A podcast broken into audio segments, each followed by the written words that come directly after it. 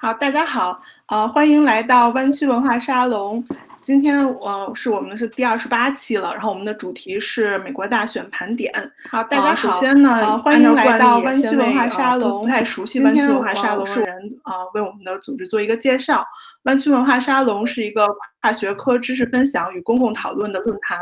呃，沙龙依托讲座、还有圆桌对谈等活动为载体，旨在为北美华人提供一个理性对话与公共连接、创建立连接的平台，共同构建优质的公共文化生活。那么，呃，我们湾区文化沙龙也是去从去年成立以来，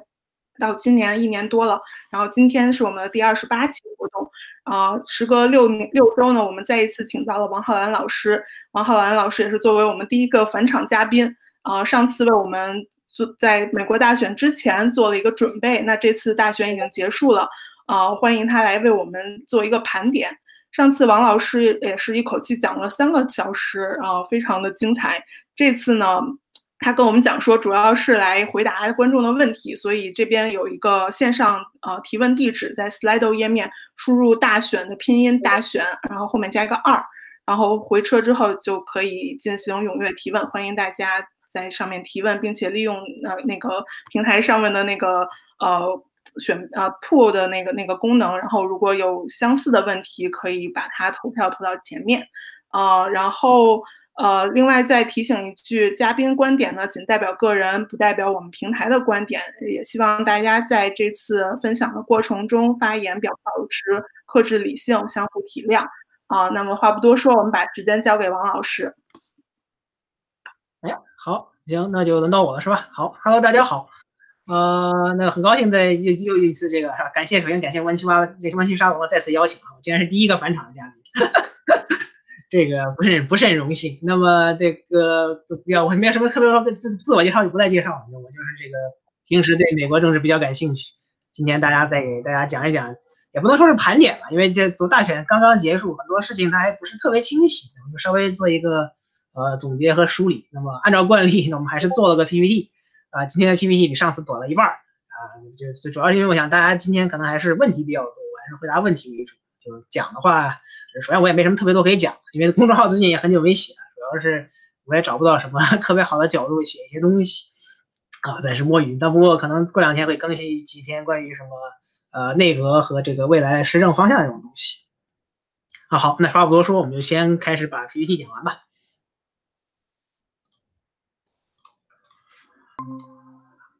啊，好，行，那就，哎，PPT 没问题吧？没问题，可以看到。好，行，那就行。那我们还是这个，就讲一讲今年选举大选结果的复盘和选举的一些后续的事情。呃，分为几个部分。呃，大选的结果，首先大家可能就先要，当然关心的可能 同这个观众们可能都已经比较了解今年选举结果是什么样子。呃，那么再讲一讲今年大选有些什么样的政治启示和一些这个我们能所理解的一些政美国政治变化的趋势和现实的这个状况。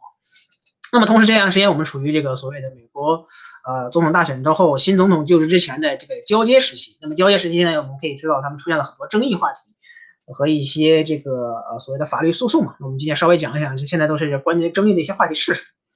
那么再加上就是我们知道，就是没有什么特别大争议的情况下，就是新总统上台后会带来一些新的会内阁人选和他的一些呃人事安排。那么同时他还有他的新的施政要点，一些他可能会想干的事情，那并不一定干得成的这些呃所谓的议程嘛。呃，好，那首先就是最简单的就是我们可以直接讲，就是总统大选的结果，就是虽然啊比这个预想中的这个预期中的大胜是完全不一样的，但最后拜登还是在这个经过几千计票之后。被大媒体、各大媒体和和这个权威电视台们宣布为胜者，呃，那么当然我们可以知道，就是这个这个这方面出现了很多争议，就是媒体宣布的胜者算不算胜者呢？实际上来说，你要从宪法程序来看，呃，当选总统是必须在选选举人团投完票，就是十二月十四号今年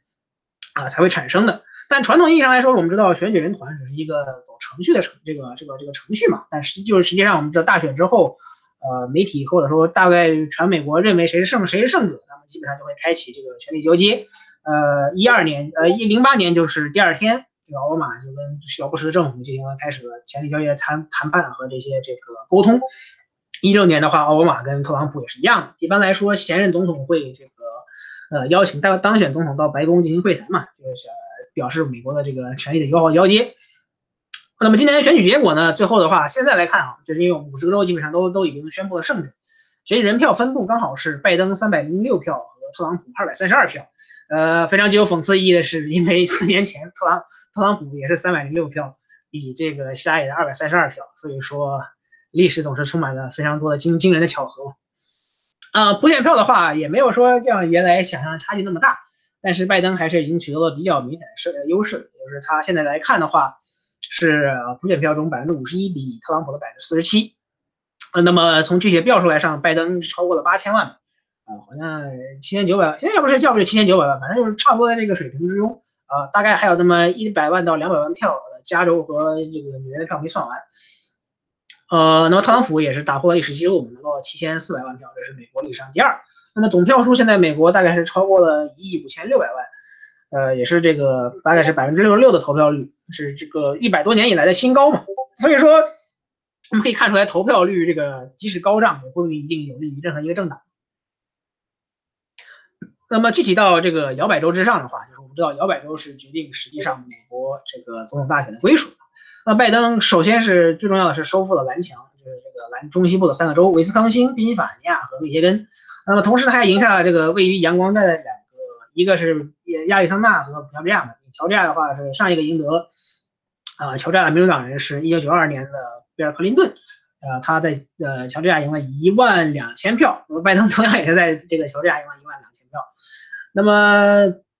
亚利桑那的话，则是呃也是克林顿在一九九六年他连任的时候赢过一次，那么这也是拜登在面对方大赢了一万一千多票，啊，要不一万两千多票，反正差不多那个数字。呃，那当然还有另外一个内华达，相对来说，拜登赢了好像是几万票，百分之三到百分之四左右。那么摇摆州的话，呃，归特朗普那一方的话，那就说是这个北卡，一般我们说是比较右倾的摇摆州。那么这回还是保持了它的右倾的本质。呃，佛罗里达是 又一次印证了自己的这个独特独特性质。那现在可以看来说，共和党还是在佛罗里达占据不少的优势。特朗普在佛罗里达赢了百分之三，比之前还有所进步。那么后面打信号的艾奥瓦、俄亥俄啊，这两个州基本上我们可以看到，在今年大选之后，基本上就要退出这个摇摆州行列。呃，德州虽然大家之前也关心了很多，但是实际上，呃，就是因为拜登虽然在城郊和城市地区取得了不小的进步，但还是因为在这个 所谓的美墨边境的这个 Rio Grande Valley 那块的支持率崩盘，也不是支持率崩盘，纯粹就是特朗普挖掘出来了很多呃新的选民，导致了他在德州的差距还是百分之五点几到百分之六左右。那么比一六年有所左转，但实际上这个趋势还是可能需要几年，甚至是啊十年以上的时间来沉淀。那么到另一个大家比较关心的就是这个，或者说民主党表现最差的地方就是国会选举，就是这个与预期中的蓝潮完全不一样。呃，民主党仅仅是勉强的保住了众议院的控制权，那么现在来看是赢得了二百二十二席，比共和党的二百一十席。那么最后可能就是这个肯定只是个位数优势嘛，就是可能是四到五席，是五到。最多就是四到五席的优势，呃，仍然是多数党的地位。但是对于这个二零二零年中期选举，当然了，你有没有这个，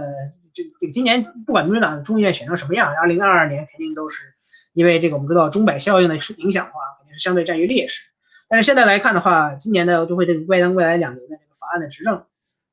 啊，在造成巨大的影响。那么同样最大的影响还是这个参议院，因为参议院的话，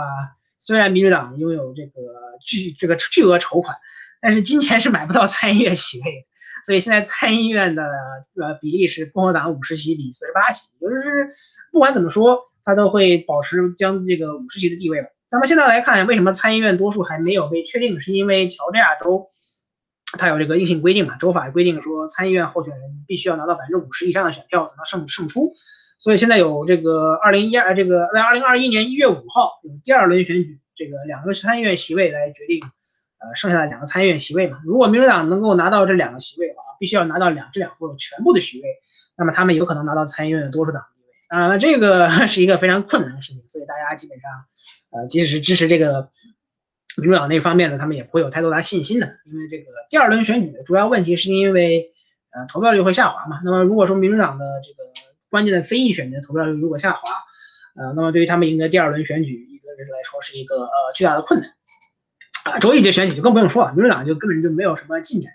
呃，就基本上是选的一塌糊涂。那么，那这个从直接来看，对于全国政治没有什么直接的影响，但主要还是这个选区重划的困境。就是我们知道，二零二零年是美国的人口普查年，那么二零二二年根据美国的人口变化，众议院会重新划分选区，那么各州州议会也因为这个原因重新划分自己的选区。那么如果一期这个跟上一个十年差不多嘛，民主党同样还是在这个选区重划的层面处处于巨大的劣势啊，相对来说有一定的好进步，就是什么宾州啊、密歇根啊和这个威斯康星的有民主党州长，相对来说可以呃稍微避免一些，但是在一些比如说比较大的佛罗里达呀、乔治亚和这个德克萨斯这种地方，还是处于绝对劣势，也就可能会遭到很严重的呃就所谓 gerrymander 的影响。那么这是今年的大选图，虽然说这过去的四年发生了很多事情，但实际上，呃，有所反转的州，也就是维斯康星、密歇根、宾夕法尼亚、乔治亚、亚利桑那这五个州，之后就再也没有什么其他的变化了。啊，其他州还是大概就是蓝的更蓝，红的更红，稍微有一些具体的变化。就我们知道全国大选的趋势稍微显映了一些。那么大选我们可以看到，呃，拜登最终取胜，但实际上赢得很险。那么在亚利桑那赢了一万一千票，在乔治亚赢了一万两千票，威斯康星是两万票多一点，两万一千票左右。呃，宾州现在应该是大概是八万一千票，啊，还没算完，大概可能最后也许就八万多票这种水平，可能会接近九万票。密歇根赢的是最多的，是十三万票左右。啊，同时呢，我们也可以看到向反方向移动的就是 佛罗里达、呃，俄亥俄跟艾奥瓦嘛。啊，艾奥瓦跟俄亥俄稍微左转了一点，但实际上还是就相对来说，因为我们知道拜登普选票赢的更多嘛，但就相对来说保持了他的这个右倾属性，以及这个我刚才谈到了没有那么激进的德克萨斯。呃，一个重要的今年重要大选的一个重要的一个点就是超高的投票率嘛，接近了总票数现在已经接近一亿六。那么双方同时都受到了这个超高投票率的这个好处，或者说就就相对对冲了对方的优势嘛，就没有任何一方因为高投票率而。取得更大的优势。那么今年大选一个比较奇怪的方向就是变化趋势是非常的诡异，就你很多时候你就是跟之前的这个政治认知和这个常识，呃，很难看这个解读今年大选到底为什么会发生这样的情况。那么大的趋势还是这个比较明显，就是城郊的继续左转，农村的继续右转。那么少数的移动，同时呃也是让人抓破脑头脑嘛，就是特朗普在拉丁裔甚至是这个非裔男性呃中取得了不少新的选民嘛。就是打破了一个所谓的，就我们之前之后可能之后会专门讲啊，就是这个所谓的人口决定论、人口结构决定论，就是说少数的偏动，这个是一个让人比较可能我们需要很长一段时间来思考它到底发生了什么事情，来去研究一下。包括这个，因为现在我们知道这个大选之后最终最初出炉的这些族裔，这都是出口民调，中国民调有的时候是不靠谱，所以我们最后等这些呃具体的统计数据出炉之后，再做一些比较有决定性的定论。啊，那么同样也比较有意思，就是传统意义上美国被认为是选总统的风向标嘛，俄亥俄跟佛罗里达六十年来第一次双双选错人嘛。呃，俄亥俄是自一九六零年之后选了所有的美国总统大选的胜者，啊，佛罗里达是一九九六年之后，啊，一九六零年对这个比较有意思，就是这个一九六零年的时候，一九六零年就是肯尼迪赢了总统嘛，那肯尼迪输了俄亥俄跟佛罗里达，他是上一个当选的天主教总统，那么六十年之后另一个天主教候选人当选总统的时候，他也没赢俄亥俄跟佛罗里达。所以说，历史总是有这么多 巧合的方式，啊，对吧？那最后大选的最重要的一点就是这个美利坚非重分众国，Divided States of America 是一个非常啊现实跟长久持续的这个现状，就是实锤是非分众国。呃，那么拜登赢在哪里呢？首先最重要的就是修复了蓝墙嘛，就是他一再承诺，我的主要目的就是修复这个，嗯，希拉里一六年丢失的中西部三个中关键摇摆州嘛。那么威斯康星、宾夕法尼亚跟密歇根就刚刚好把他送过了啊，这个二百七十张选举人票的关键关键节点。呃，威斯康星的话，拜登赢在的是这个 W W 成交嘛，这个 W W 就是这个米尔沃基外的三个三个成交郡啊，Washington，呃，我忘了那讲那两个怎么说，反正就大概就理解他们是三个这个重要成交成交。传统来说是这个共和党在威斯康星的重镇，但今年拜登在其中一个郡甚至只输了百分之八，这是一个非常大的进展。所以他为什么能在俄亥俄这个威斯康星赢 两万票啊？当然，重要一点就是这个 Dane County，麦迪逊，就是我们知道的 威威斯康星一片红红土中的一个自由派孤岛。那拜登在威这个带这个麦麦迪逊赢了大概更多赢了两三三四万票，这个是一个重要的，呃，对推动他赢得威斯康星的重要原因。他同时还是没有在没有赢回像威斯康星呃第三国选区，威斯康星西南角。一些传统的工人蓝领阶层，就还是跟一二六年的表现水平差不多嘛，说明了实际上，呃，这些选民就投靠了特朗普就没有那么容易回流。那么密歇根的话，传统来说是这个西部中西部三州中被认为最偏向民主党的一个州。那么拜登在这里赢的也最多，比较符合预期。那么主要是靠这个 几个城郊嘛。这个 Kent County 的话，就是传统的，呃，在西西密歇根的宾这个共和党的重镇嘛。原来福特就来自于这个地方，那这个大流城河嘛。今年就应该是投给了拜登。那同样还有这个，就是这个底特律外的 Oakland County，就是奥克兰郡和这旁边的 McKee County，呃，就是拜登这里多赢一点啊，加上这个，其实实际上在底特律啊。甚至包括在这个米尔沃基和费城这些三个城市的投这个的相对表现跟一六年是比较持平的，甚至来说比赛还稍微少赢了那么一点净胜票。呃，那么在宾州的话，那么也就是最后把拜登送上这个总统宝座的，这个宾州也是他的家乡。拜登主要是靠的是这个费城郊外的这些白人蓝领、白人白领阶层的成交和这个 他来自宾州东北角一些一点点本土优势嘛，因为他是宾州这个东北角本地人。稍微比其他里的表现有所进步啊，最后啊，当然他还同时赢回了 Erie County，Erie County 就是宾州东北呃左左西北角，这个跟纽约上城呃纽约上州接接壤的这个一个一个一个郡嘛，这个郡就传统来说是宾州的风向标，就是谁赢了 Erie County 谁就能赢宾州。呃，拜登在 Erie County 赢了百分之一，然后一六年这个特朗普在 Erie County 赢了百分之二左右。那么这大概为什么修复了蓝墙？那么同时还有一点就是他在啊阳光带取得了突破，就是。第一次赢下了这个一九九六年以来第一次赢下了亚利桑那，呃，第一次赢下了乔治亚。那这边就是还是就是跟成交有关系嘛，就是大风城地区的进步。然后乔治亚呢，则是这个亚特兰大的人口增长，亚特兰大成交的整体左转。那么我们可以看到来说，今年大选之后，我们就可能会对战场州做成新的排列。呃，亚利桑那跟乔治亚进入这个一线战场州。那么可能俄亥俄跟艾奥瓦就退出这个战场州，甚至摇摆州的整体退列，也即使是存在，也是这种二线比较靠后。那么佛罗里达这种传统的兵家必争之地，那它可能也会被挤到二线。那么也许就未来还是围绕像亚利桑那、乔治亚啊，甚至是今年的为了特朗普赢了百分之一点几的这个北卡，然后还有这些传统的这些中西部三个州嘛，威斯康星、密歇根跟宾夕法尼亚。呃，这个对，这是参议院，这是参议院的图。我们可以看到，今年就是共和党表现还是相当不错的，保住了他大部分这些呃能够保住的席位。想问一下，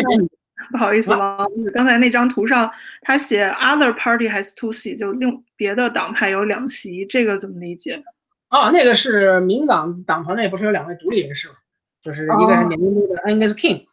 呃，另外一个就是我们大家比较熟知的桑桑同志，桑的不是意思，桑德斯嘛，他是他总是保持自己的独立人士声明。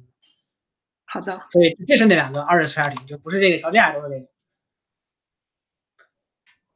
呃，对，就是这样的，所以就是他们名义上是独立人士嘛，实际上就是民主党的两位成员嘛，就党团的两位成员。嗯。好，谢谢。呃，参议院选举就是说，金钱买不来东西，除了幸福之外，就是大概就是参议院席位。我们知道，像呃，当然首先我们知道，在肯塔基那位民主党候选人 Amy McGrath，他筹了一亿多，我们知道那肯定就是浪费金钱。最后大概是说算了多少？是十万块钱买一票，大概是这个水平。那本来就是这个样子？金钱在政治选举中是当然是很有很有效果的，但是金钱它是有这个一定这个。所谓的这个这个回报率是上限的，就是所谓的 diminishing return，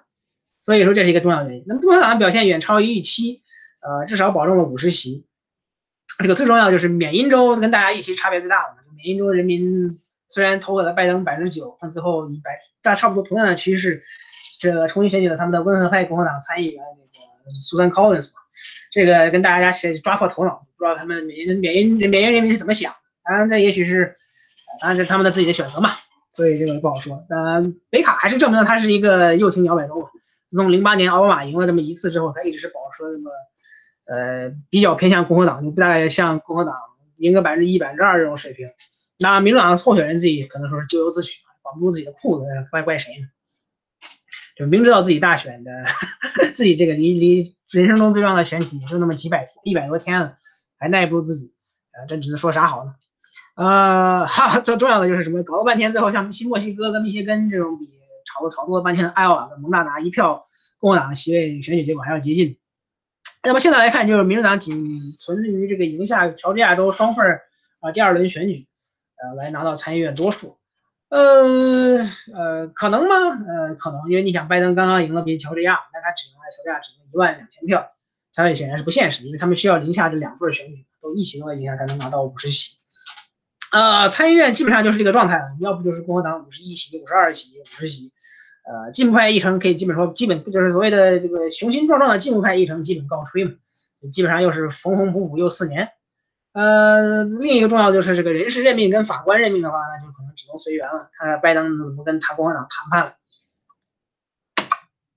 啊，众议院的是这个样子，就是这是众议院今年的形势，还有几个呃国会选区没算完票啊，纽约州二十二是。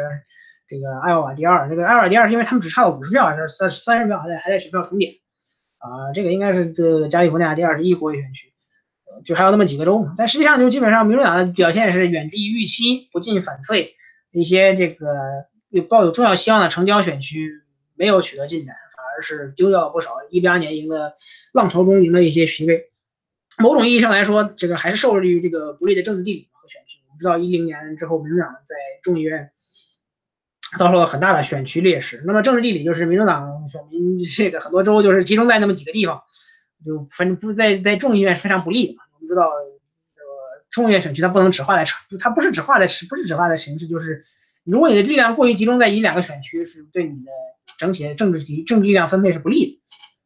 那么城郊选民今年反川就未必反共和党，就是一八年中期选举这种反总统式的浪潮，那肯定就是因为他们很多选民对共和党不满，或者对特朗普本人不满，那么只能通过在国会选举中投票来反对特朗普。那么他们在今年可以直接从大选投大选票上来投票反对特朗普的话，未必需要来呃投给共和党，那投反对共和党这个国会候选人来表达他们的不满。当然了，你也不能说这保住的多数是比较胜利，因为你又是两年的控制这个，即使再微弱的多数席位，那你的委员会控制啊和议程控制还是非常重要。呃，当然这里又说明了金钱的无用性，金钱，这众议院民主党的这个筹款记录一 一发比一发高，啊，最后还是没有什么巨大的用处。那说白了就是二零二零年、二二年，我们知道美国就是基本上。有个非常严重的中期选举的钟摆效应，就是总统第一第一总统第一个任期的中期选举中，他们在众议院，他们所在的政党这个众议院平均要输那么呃二十二席左右。那么今年就基本上就是把这些二零二二年会输的席位提前都输了。那么二零二二年选举结果估计跟今年也不会差太多嘛，也就共和党拿回多数。那么原因在于，因为我们知道佩洛西在之前就是众众议院议长嘛。呃，他在一八年就有不少民主党党内的反反对他当议长。那么今年他还能不能保证自己的议长位置？因为我们知道议长他是一定要二百一十八张票，呃，这个就可能操作起来会比较困难。但是我相信来说，如果就民主党，比如说拜登稍微这么劝说一下党内同志的话，那还是能保证佩洛西老同志最后两年的议长议长的这个位置。他要是说了这个二零二二年自己要退休嘛，所以就肯定是最后两年了。呃，那么好，讲完今年大选的选举的这个部部分，我们就来讲这个呃选举的启示。因为今年大选最重要、最好玩的一个地方就是赢了选举的人唯唯诺诺嘛，你看，然后就成天自己、自己、自己反思自己；那输了选举人得意洋洋，所以就叫某种意义上来说本末倒置。大选大选嘛，总统才是最重要的，国会是个配套设施。你当然施政是不能离开总统，呃，不能离开国会。但是行政权永远是这个三权中最重要一点。为什么要跟这总统大选？谁说总统不重要？那你想想，我们过去几年反反思一下这些签证政策呀，反思一下美国的一些外交政策，那是换那是换一个总统会是这样吗？那么可能方式方法可能会相近，但具体的政策肯定不是这样的。所以说，总统的重要性是不能被低估的。那么今年一个重要的原因就是另一个就是民调的失误。呃，一六年来之后，民调在一六年相对来说是摇摆州出现了问题。那么摇摆州出现的问题，咱们把锅甩到了 教育水平，就是所谓的这个 education weight 的问题上。就是一六年的民调低估了占这个白人蓝领选民占比。那么他们认为，民调专家之后认，民调公司认为他们在加入了这个教育水平衡量样本样本调整之后，你修复了这个问题。一八年相对来说，中学选中民调表现是相当不错。但这回他又出现了问题，严重的问题。但不仅是这个摇摆州的民调出现了问题，全国范围的民调也出现了问题。那选各选区这个范围的民调，它也出现了很很大的很离谱的问题。那么就需要整体反思民调公司到底出现了哪样的问题。那么这个问题我们现在可能就是主集中在讨论嘛，或者说可能需要相当一部分时间来寻找原因。现在看来就可能不只是这个教育水平 样本调整问题。那么可以从今天看出，这种所谓的筛传播、害羞的共和党特朗普选民是确实存在。但是造成什么样能造成这种这种选民被低估？是否是因为主流媒体故意他们忽视？我认为不是这样，也许是因为啊其他各种各样的原因。呃，最重要的就是他们不是沉默大大多数，因为你很明显看到，他又特朗普又输了输了选举嘛，然后同时他的普选票也没超过百分之五十，所以谈不上大多数这个问题。那么现在来看，造成的民调再一次失误的原因，呃，解释有很多，具体具体取决于你相信哪种。呃，取样成本还是有问题。就拜登的这个所谓的候选团队，他们就之前就有人在说了，就他们还是认为这个公共民调取样成本或者低估了这个白人蓝领选民的占比。所以最后证明是正确的，呃，也许是因为取样成本的问题。那么高投票率同样也可能导致这个所谓的，因为我们知道民调，不好意思，民调衡量这个选举结果，它主要是依靠这个对于投票率的一个，就是你到底有大到大概有多少这个投票率的建模嘛，就可能导致了他们的这个建模会出现了不小的问题。这也许是因为高投票率的这个不确定性。呃，那么另一个理由就是所谓的选民撒谎，就是选民，就是特朗普的选民在在在调戏这个民调公司。那同时还有一个就是回应率的问题，就是 partisan response。因为我们知道今年，呃，因为疫情的原因，就是可能更多的民主党选民在家工作，那么他们可能更愿意去回答民调和回答电话，甚至可能会导致了单方面的倾向。也许是因为这个今年疫情的特殊原因，我们不知道未来还不还会是否会复制。那么同样还有就是这个电话是否还是一个有效的。工具，我们知道传统的这个所谓的座机已经不再是一个有效的呃民调调查方式，那么需要加上座机和手机。那么以后可能是否要再加上这个？当然我们知道，因为美国的网络民调一直是不太靠谱，但也许未来可能必须要进通过这个网络的方式，或者是网络跟这个现实电话来结合，才能更加有效的衡量。那个美国的民意嘛，因为我们知道民调它不仅是这个选举嘛，同样你还有这个各种各样的问题的看法，这各种社会议题啊，各种这个政策议题。如果你不能准确的衡量民意的话，那么对于长期来说，对于政府的执政不仅是选举，会造成严重的问题。反正，这个现在我们看需要民调公司好好在这个未来一年之中反省自己。啊，第二号总结就是之前提到就是 demographic isn't destiny，这个是一个喊了很多年的口号，就是认为所谓的。少数裔的，就是所谓的白人不再是美国的，就是人口的绝对多数的话，会对造成一个美国社会成一个所谓的多元化新时代社会，呃，就对相相对来说，对于这个拥抱多元化民主党更有利。但我认为这个，我一直对这个这个结论是持否定态度。首先，最重要的就是不是所有少数裔都是跟非裔这样，因为非裔就是这个黑人他有独特的这个历史嘛，因为在美国这么多年，他有这个。民权法案跟奴隶制的这个历史问题，他们对民主党这种忠诚是跟其他族裔基本上无法复制。那么拉丁裔同时还有这个问题，就是他们会白人化。有很多拉丁裔他的认知，他自己他可能会在几代之后会变成白人，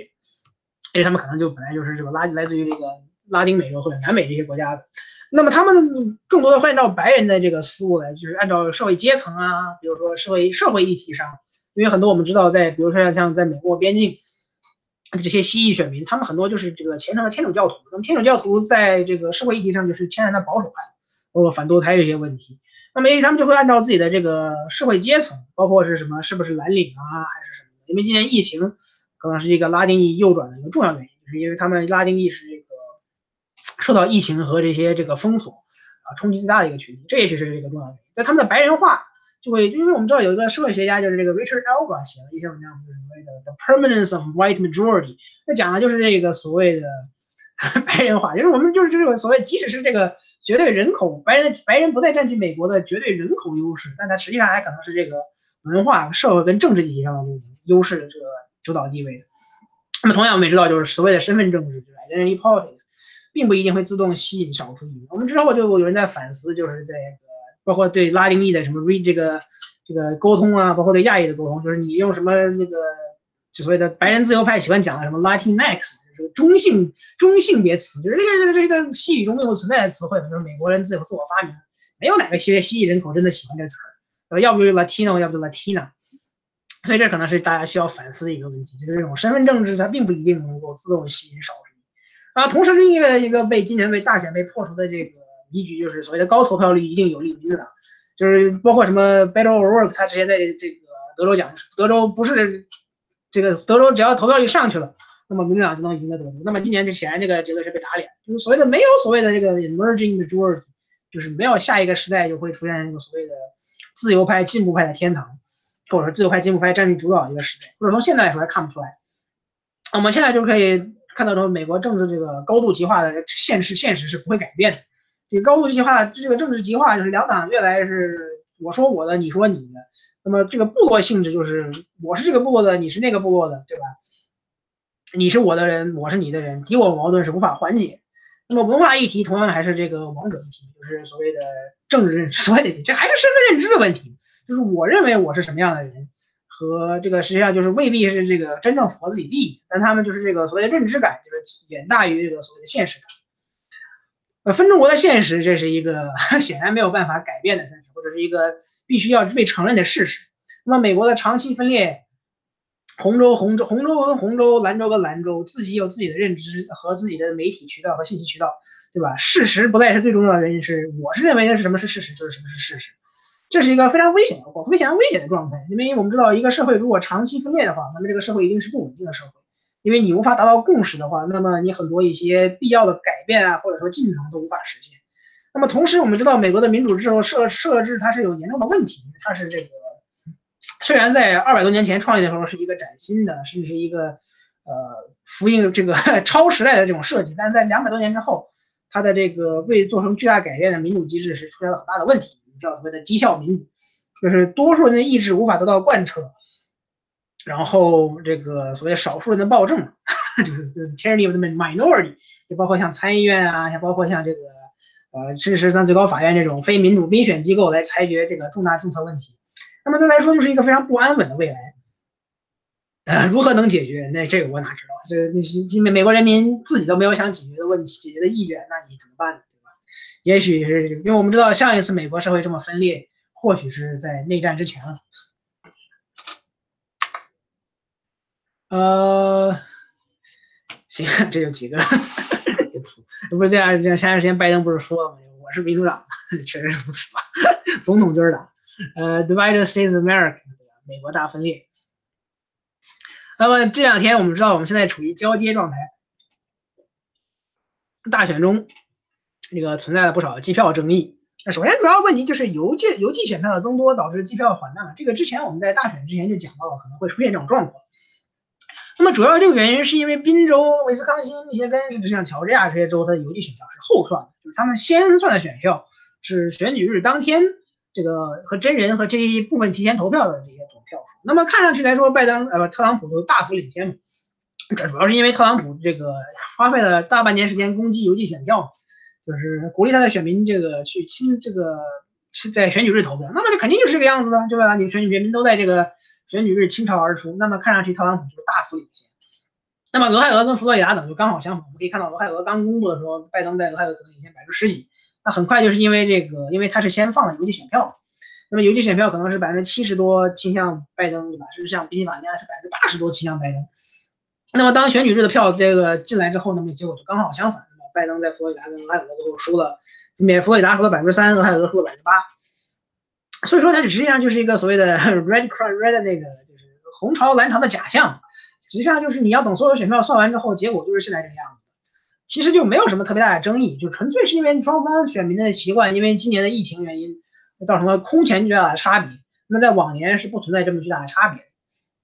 啊，至于什么算错几百票，甚至漏算几百票，说什么，比如说乔治亚的出那个手动重选票，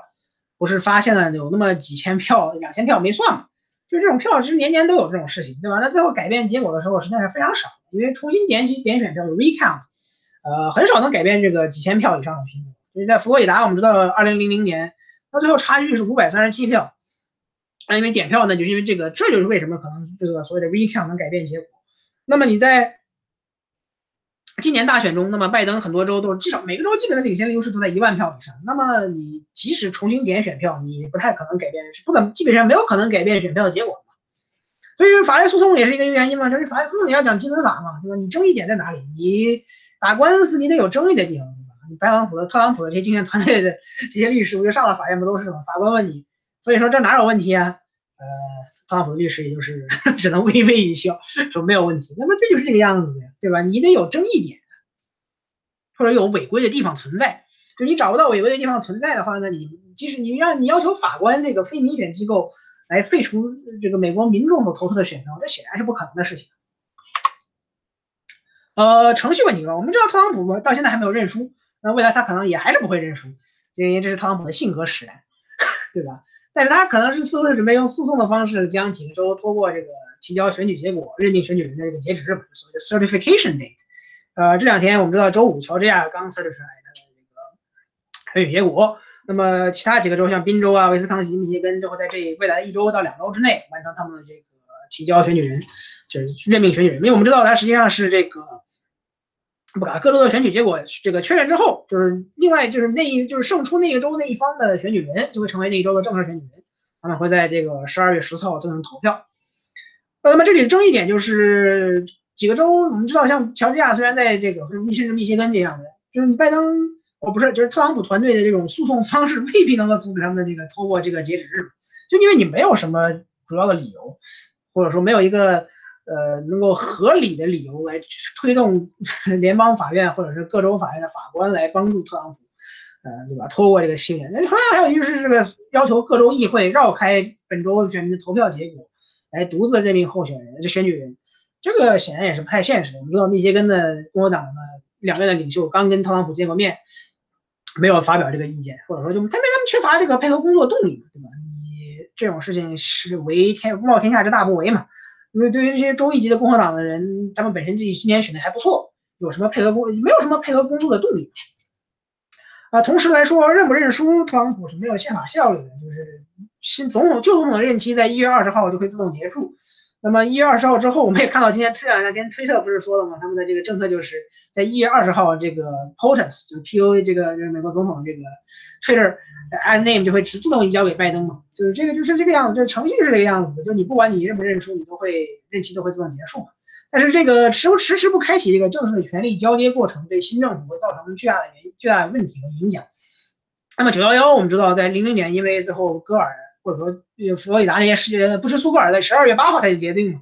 那么正式的这个权力交接可能就到十二月中旬才开始。那么九幺幺事件的报告就认为。这个千禧年的权力交接缓慢，直接导致了这个美国情报机构的这些 协调问题，所以说这是一个可能现在存在的重大的问题。那么今年的一个问题就是疫情的原因嘛，我们知道现在最近啊，美国各地的疫情又开始重新起来了。那么能否在接下来几个月中，美国新政府的处理政政策要点肯定还是要处理疫情嘛，所以这就可能会导致这个种种问题，就是在新政府，因为你因为你新政府它是一个巨大的巨大的权力交接过程，有很多新人。和这个不不仅是内阁，还有像内阁之下这些副部长呀、助理部长啊，这些都要任命。你接触不到这些情报和这些必要的资源的话，是会造成严重的问题。那么很多人就觉得高院是否会介入来帮助特朗普赢得这场选举？那这场选举并首先不是这场选举都能都像布什苏格尔这样的，他有这种争议点。就不是苏格尔实际上他判的是什么呢？他判的是最高法院他有两个判决，一个是七比二，说是佛罗里达这个州最高法院判的这种。仅是几个句子来手动点票是违宪的，违违反了 equal protection laws。那么这是七比二。那么另外一个最重要要命的是那个五比四的判决呢，就是说没有时间或者没有方法，这个佛罗里达完成在这个选举人团开开始投票之前完成这个重新计票。这这实际上就当帮助布什当了总统。但实际上你得有像这种类似巨大争议才才能有高院介入的空间嘛。所以说，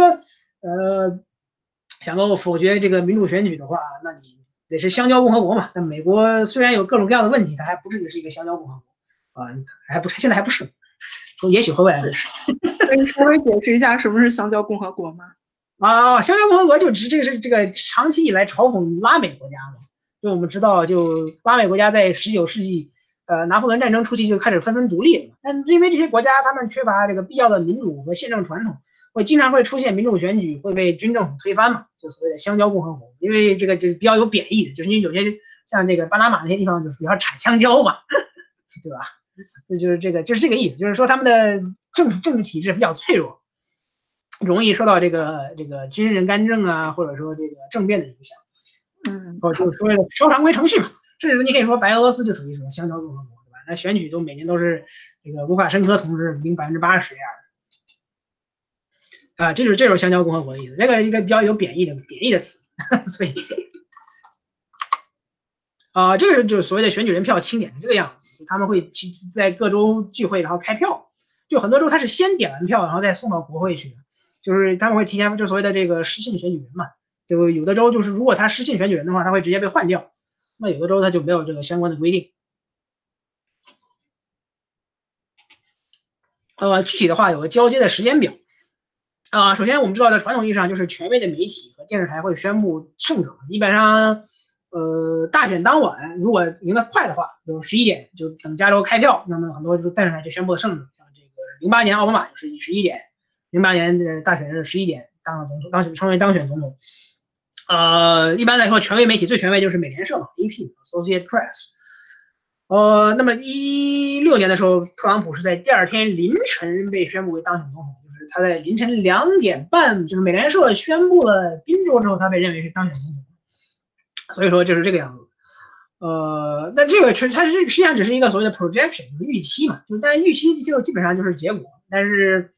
你要硬咬文字的话。就是他不是当选总统，因为当选总统实际上来说，我们知道理论上要成为当选总统，就是 president elect，要等到选举人团开会投票，那么就是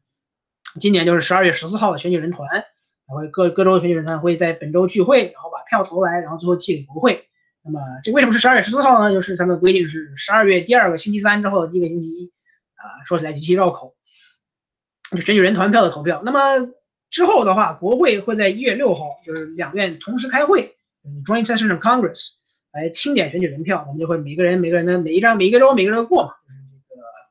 appears the the electoral votes of the state of Arizona seems to be regular in form of syntax. It appears that Joe Biden of the state of Delaware won electoral. He received 11 electoral votes for president. 啊，就这样。哎，这个这个时候由副总统来主持，是一个非常有意思的环节。就是参议副总统是参议院议长，就是选这个是呃。 这个应该是这个第二十号第二国会的这个宪法第二十修正案规定，就是实际上这么过去的几百年中，只有一位副总统亲自宣布自己当选，就是小那就是老布什，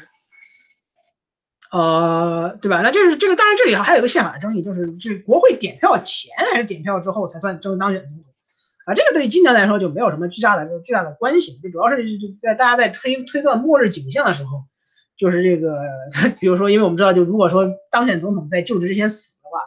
会是什么样的，对吧？就是你如果在是在选举人这个点票之后，就是是当选总统，还是国会点，还是选举人团票投票之后是当选总统，还是国会点票之后才是当选总统？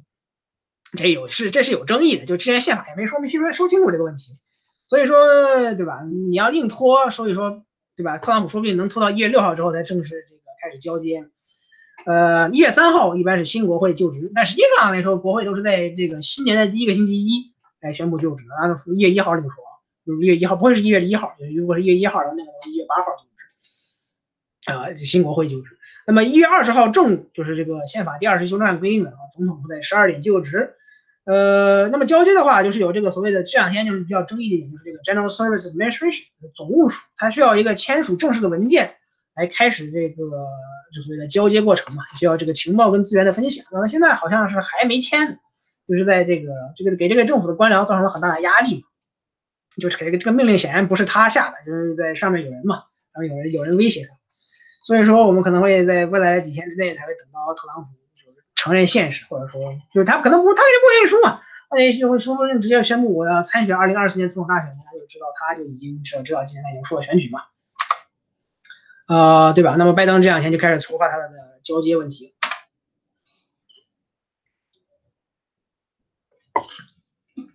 呃，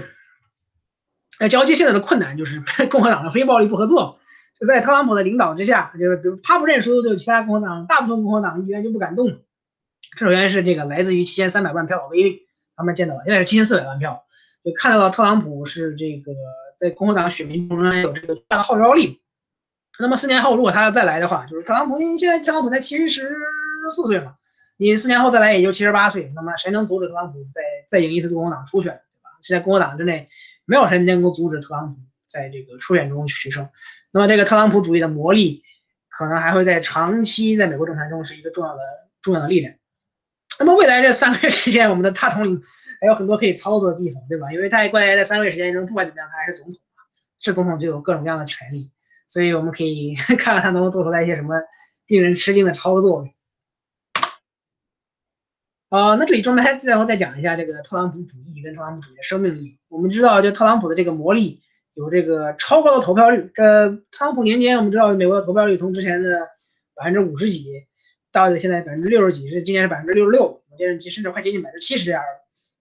那可能是这是一个异常呢，还是一个新常态呢？现在我们不是很清楚。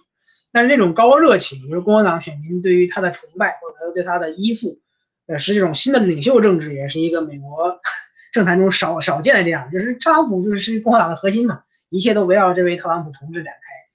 这种经济上采取民粹民粹的方式，然后但是这个所谓的经济民粹实际上打了真正的民粹的这个旗号。因为我们知道特朗普的经济主张很多时候他是跟这个传统的共和党经济政策没有什么大区别，除了一些这个贸易上的贸易上的差别和一些运运用这个行政令干涉，再包括什么减税啊和去监管这样的，还是这个接受了共和党的传统理念。啊，同样包括这个文化跟社会保守主义啊，反堕胎呀，啊，这个强调美国人性质这种的，这种生命力肯定会很强的。但是我们一个问题在于，这种所谓的经济民粹是这个文化保守，呃，候选人可能有很多，但是是所有这些候选人当中有特朗普这样的魔力吗？因为我们知道很多人，很多共和党人，他就很多共和党新的选民就是特朗普的崇拜者，他只爱的是特朗普这个人和特朗普所在的政党。那么特朗普不在这个舞台之上之后，他们还能否？以这么高的支持率来拥护共和党呢？这是一个很大的问题。呃，反移民、反多元化、反精英这些素材在美国社会中肯定还会长期存在的。这个，所以在移民上这个问题上，可能还会长期非常纠结，是吧？对于多元化和这个所谓的城市精英和 精英精英这个泡沫泡沫精英泡沫式精英嘛，还是有这个强烈的反对反对情绪。那么今年大选还有一个重要原因，重要的我们看到各种各样的假新闻啊和这个 谣言嘛，这个中文媒体比较多，我们大家在微信中也能看到，或者说在这这个在推特上呀，或者说在脸书上也是充斥着这样什么特朗普取得缺空空前的大胜啊，这个拜登和民主党偷窃选票，那还是到这个社交媒体时代了嘛，信息过多，但是大家只还是只相信自己回音壁中的信息，所以说这是一个长期以来都会是一个问题，呃，特朗普主义的未来。那么特朗普主义，我们刚才说到，就是离开特朗普还能有效果吗？那么特朗普是否还会在四年之后卷土重来呢？呃，这些现在都是一个很大的疑问。我们也许未来会在几个月之内会有一些新的答案。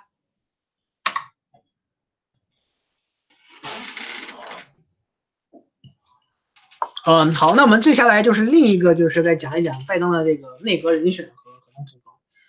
我们知道，就拜登。是已经七十八岁高龄，那么他三十岁当二十九岁当选参议员，在参议院干了三十六年，然后当了八年副总统，然后就是在副衔四年。那么他在华府沉浮了半个世纪之后，你就很难找到跟你没有过工作关系的这个下属啊，或者是同僚。也就是说，他的这个 这个工作，这个就所谓的这个这个这个部署，这个部下班部下班子会非常广泛，就基本上就是都有交叉。所以他的组合特点就会肯定会非常注注重注重照顾嘛，就是当你当了总统，成为新的当权者之后，就你认识的人都会来找你要要就要一这个要个一官半职嘛。所以说这个这个这是一个好处，你有很大量的人才可以用。那同样也是一个问题，就是这一碗水端不平嘛，职务就那么多，那么多人都要，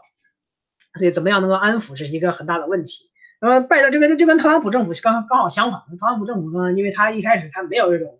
呃，固定的班底，所以他一开始他的幕僚就是，一是走马灯，二是他这个政府很多这些具体的官僚的任命都比较缓慢嘛，就导致他就大量依依赖依赖这个 acting secretary 这样有好有坏。那么同样的组合特点呢，还是要平衡派系，呃，左边有民主党的进步派声音，右边还有这个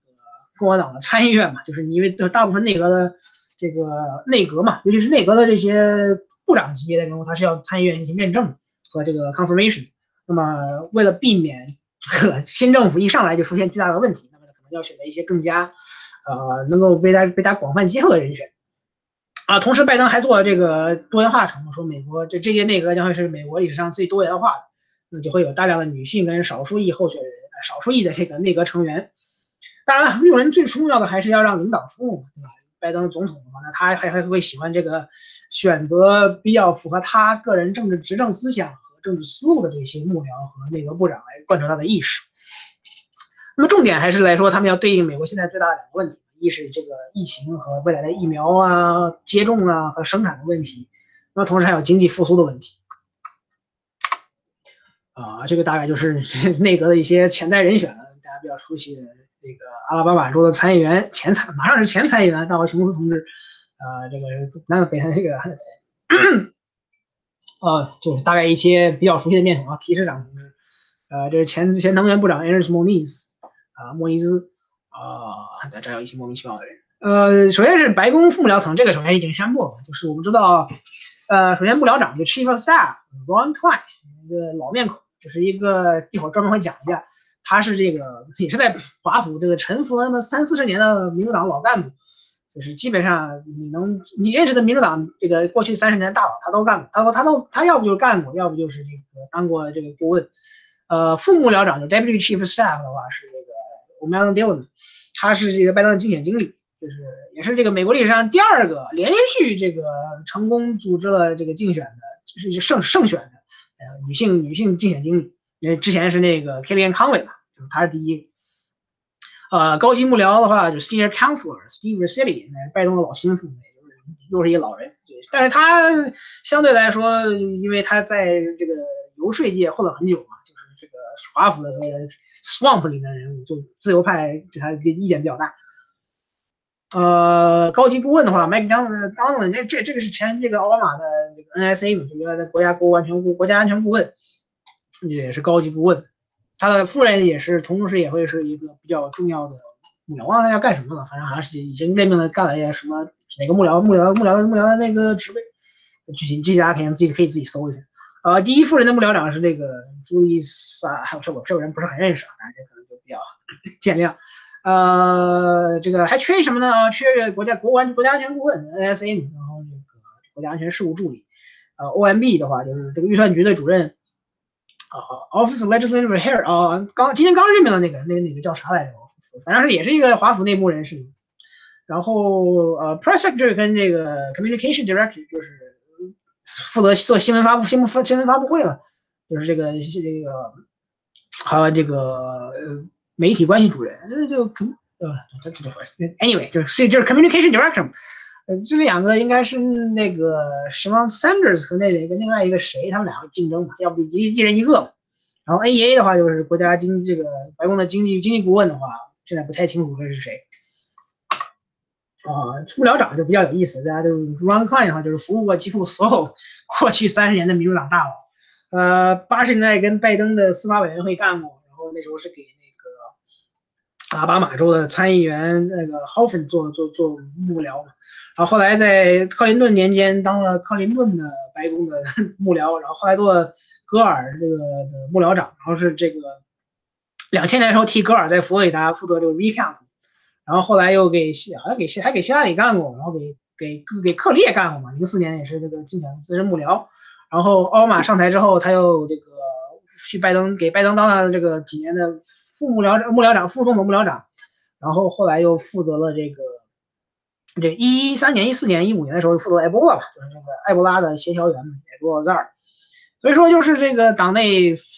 非常资深的一个内部人士。呃，两边都吃得开，你可以看到，就是即使是进步派的，他也很满意，就是非常难、非常难得的一件事情。呃，政界、商界这个这个旋转门走的非常多，都有联系。呃，进步派、保守派都能接受，这非常有意思嘛。就 Ron Klein 被任命那一天，就是先是沃伦发了这个推特推特恭喜，然后又是这个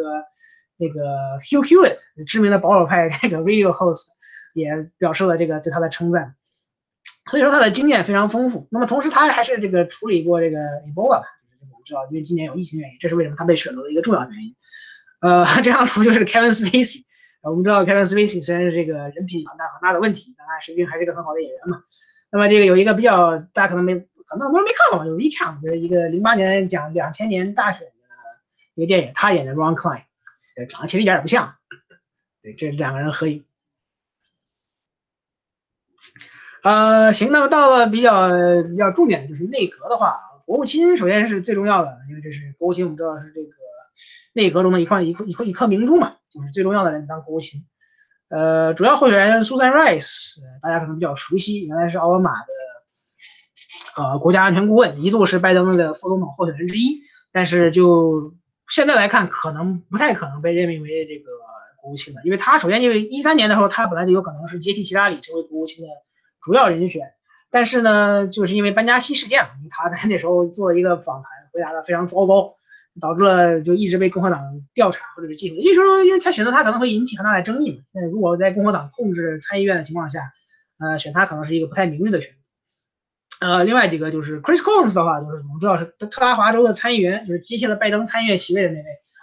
呃，是拜登的这个心腹的盟友嘛，在国会基本上就是在国会的传声筒，所以如果要给他回报的话，就是国务卿。但是可能拜登还是更希望他留在国会吧，让他让他作为这个跟国会的这个。沟通桥梁，啊，托尼布林肯据说现在是这个领跑候选人，他就是原来的副国务卿，也是拜登的长期的外交顾问和幕僚之一，呃，技术官僚嘛，就没有什么多大争议。然后这个呃水平比较高，然后长期处理外交事务，也许是据说好像是他的选择，因为拜登已经说他已经选完了国务卿跟财长，过两天宣布。那么也许是未来的，也许 Tony Blinken 就会是下一任。但因为我们觉得，这国务卿这种重要职位奖赏给一个技术官僚是一个比较少见的事情。呃，或许也许拜登会这么选择吧。啊，还有几个名字就是 Chris Murphy，就是康州参议员，也是民党的外交界的少壮派，就是这两年在什么也门事、也门啊这些问题和中东问题上发言比较多。呃，Bill Burns 的话是另外一个，也是这应该是数十年间的国务院的高官嘛。就是一些传统的名字，就大概就每次都能上一上，最后基本上都不会当国务卿的人。啊，财长是一个另一个比较大家比较关心的，也比较重要的，华尔街最关心的一个，就是呃谁来当财务财政部长？呃，最早来说是沃伦是想当财长，但是现在来看，由于种种原因嘛，就是主要是因为政治现实的原因，因为参议院还是被共和党控制的话，那么沃伦想当财长基本上不太可能。基本上拜登也就没怎么考虑沃伦的问题，呃，现在来看，主要候选人就是耶伦嘛。耶伦我们知道就是前美联储的主席，呃，是一个左中右都比较能接受的候选人啊，七十多岁了也不会有什么多大前途，干好最后一班战嘛。据说是领跑者。呃，Roger Ferguson 是前美联储的一位这个董事啊，是主要他因为是黑人嘛，所以就可能是这个原因。啊，Leo b r b r 这个布莱纳德，她是现任的一个，也是女性嘛，她是这个现任的这个 Fed Fed Governor 之一。据说好像不是他们要选的候选人，但就也是可能潜在，因为她相对来说比较年轻嘛，五十八岁，是一个比较潜在，也是大家中民主党中间派、建制派和共和党都比较能接受，进步派可能对他有比较有比较严重的怀疑倾向。呃，国防部长的话，就这个 Michelle f o r f o r n y 就是基本上是大家认为就不是他，基本上就是他了，就没有没有什么太太太大争议。就是这一，他是这个原来的国防部次新嘛，所以他是女，因为就是基本上你要创造历史的话，就任命第一个女性国防部长就这么简单。然后他一六年本来就是其他赢了大选的话，他就是国防部长，就这么简单。所以基本上就是呃排到他了。呃，Joe Johnson 是原来是这个奥巴马年间的这个。国土安全部部长，他是黑人嘛，所以有可能，因为他原来是应该是美军的将领嘛，所以就也可能会当国防部长。啊，Terry Duckworth 的话，那就是伊利诺伊州参议员嘛，原来的也是退伍军人，然后因为这个残疾，因为这个在战争中截肢了个残疾，就一直被认为是可能的内阁人选。那我觉得选他的可能性可能不太大。啊，司法部长 A.G. 的话，那就。刚刚输了参议院选举的这个 Doug Jones 的话，基本上是被长期被认为是拜登的这个司法部长领跑者，因为他们俩的关系呃私交非常深，呃，同时他也是这个在民权，因为他之前这个是因为，呃，Doug Jones 的话，琼斯的话，他就是因为这个作为这个当时的阿巴马这这个联邦检察官出名的嘛，所以就也许是当司法部长是比较天然的，啊，Sally Yates 的话就是之前的。呃，副司法部长，然后在这个一路在特朗普他上任初期当了那么几天的代代代部长嘛，因为他反对禁步令被炒鱿鱼，成为了自由派中的一个偶像人物。呃，也许后来会会再再度被这个任命为司法部长，也重返司法司法部也不是没有可能嘛。啊，Xavier Becker 就是加州的总检察长，这也是呃一个比较热门的候选人，因为他原来是民主党的众议院的四号人物，所以是一个大家比较熟悉的脸孔。呃，农业部的话，就前北大科大北大科大队长 Heidi k a t k e n 一直被领跑者啊。有人说这个科科罗布彻的话被被提过几次，呃，不大现实。然后 Cherry b o o s t 的话，那更不现实，因为你想，他刚选举赢得那么险，对吧？民主党现在众议院的的多数党地位就那么几席，显然不会干这种事情。呃，商业部没有什么其他人的名字，就 Matt Redman 的名字比较被提的比较多，人家是共和党人嘛，也许就作为这个内阁中的共和党人作为点缀。他本身是这个原来的，是哪个公司的 CEO 来着？雅虎还是惠普来着？不是惠普。Anyway，哎呀，就就就反正他现在那个那公司的 C，他现在公司那叫什么 k o b e 那公司是不是要倒闭了还是什么样的？Anyway，就他可能会是比较商业部的候选人之一。呃，剩下国土安全部的话，这个就比较有争议了，就是因为我们知道，就这个 D H D H S 这两年 因为各种各样的移民政策闹出了很多问题。呃，现在看就这么几个，就 Becker 的话，可能又是一个比较潜在的候选人。然后 Well Demings 的话，那是佛罗里达的国会女女众议员，那她也是，我估计拜登就是整个内阁会不会选几个众议员，就是这样。啊，卫生部的话，H H S 的话。呃，，Michelle g r i s o m 的话，面新墨西哥州长，原来他一直想当卫生部部长，那也许今年就实在他的一个意思。呃，Manny Cohen 的话是北卡的卫生部部长，呃，David Kessler 是这个拜登的那个新冠工作小组的一个一个成员，因为原来原来原来也是原来好像是 FDA 的主任，就是这个食品跟这个药物管理局的主任。啊，对，这是财长那几个候选人，呃。对，然后这个是这个这个是 Murky 啊，大家可以忽视它。这这个一个是 Chris Collins，一个是 Chris Murphy。呃，交通部啊，交通部的话，就是洛杉矶市长 Garcetti 的话，基本上说是就一直想要这个位置嘛。就拜登不是说要注重基建，那么 Garcetti 的话，可能就是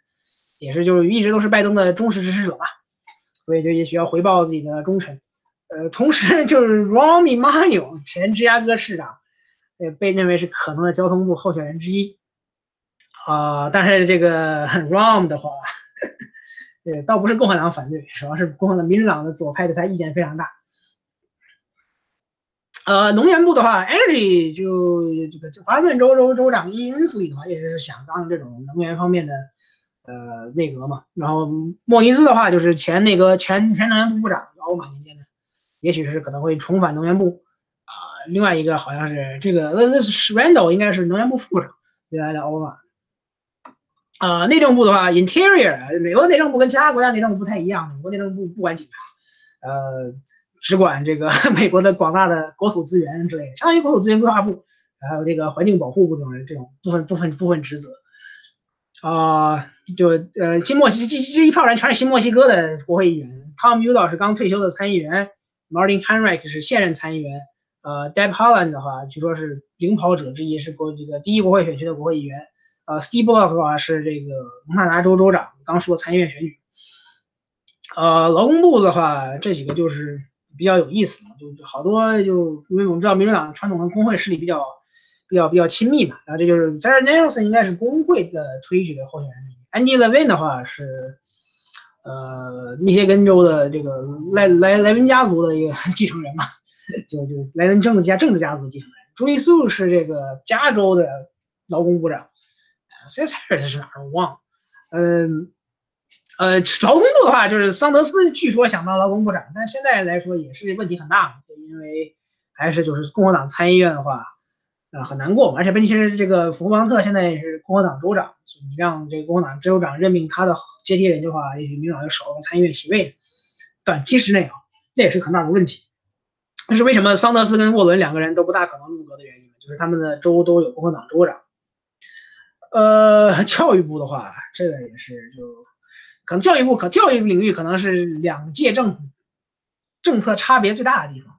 那么 Lily Garcia 应该是起原来的什么 AEA 的主任，就是那个教师教师工会，还是什么全美最佳教师什么来着？然后那个 Randy Winegarten 好像也是这样，大概就是这种，你可以这么理解。呃，退伍军人部的话，那就是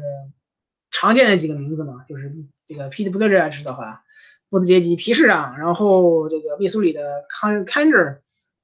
然后 Tammy Duckles 那退伍军人部其实不是个什么好部门，说白了，因为这个是美国第二大官僚机构，然后就是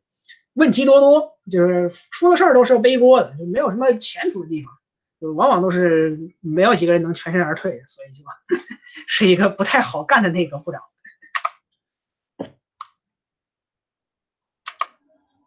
呃，还有一些就是什么，就不是内阁，就是所谓内阁参与者，那个 USTA T 二嘛。我们知道，就贸易谈判这两年让美国的贸易代表老是上新闻嘛。呃，那么莱特希德之后的话，谁来接替他呢？就是也许这么几个名字吧。Jimmy Gomez 是加州加众议员，呃，牛森康尼好像应该是前副贸易代表，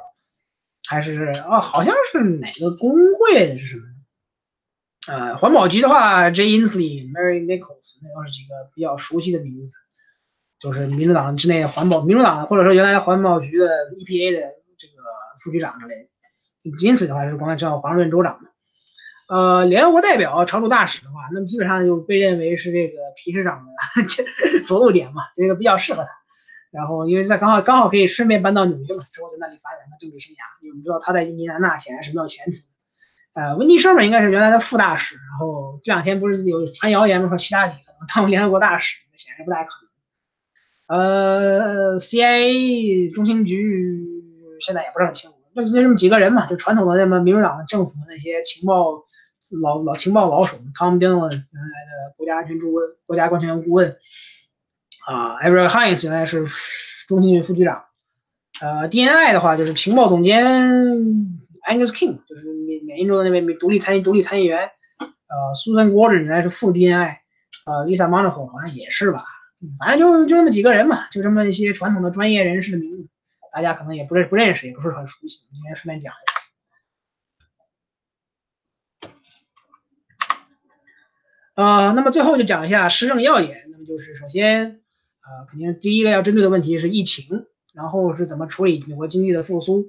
呃，因为我们知道现在美国经济还处于一个相对来说比较疲软的复苏期。呃，但但问题就是立法的就程序的话，就会面临各种各样的阻挠嘛。司法任命也会卡壳。夭折派的美国自由派议程。和这么试图重塑的美国外交生意，呃，我们知道疫情再度迅猛了，现在每天十几万、十几万一天。呃，拜登是不是当选总统第一件事情就是成立了工作组嘛？有专家，那么焦点来关注疫情。我们知道特朗普最近已经 相当于二十多天深居简出，基本上没有怎么处理国事，所以说怎么样未来处理美国新的这个疫情高峰是一个 对于新政府的一个巨大的挑战。还有最近我们知道有几个比较比较令人令人感到欣慰的消息，疫苗的成功率也比较高嘛。那么疫苗接下来会面临的疫苗生产问题和接种问题，我们知道美国长期存在的对疫苗的这种反对情绪嘛，就有人谣言嘛，这个长期存在说疫苗导致自闭症。那么这种啊这种这个要打破这种接种的困难，也是一个接下来政府需要商量商量脑筋的问题。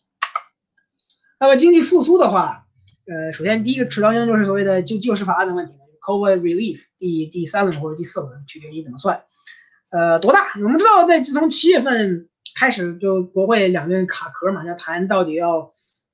啊过怎么过新一轮的这个救济金嘛，就一直在讨论规模的问题。共和党就反对说三万亿，民主党众议院通过了一个三万亿，一个两万两千亿，呃，两千两万两千万亿，呃。这个二点二万亿，不是二点万两千万亿，和这个参议院是共和党是否通过了一万五千亿的，那么问题就还是就卡在这个要多大吧？就是现在问题就是在于，我们就知道两党都有这个通过新的救市法案的意愿，那么现在的问题在于是什么时候？那么今年看来看的话，就这个架势的话，今年不大可能，那最早也是明年初了，那么那就会可能会这个导致一些人的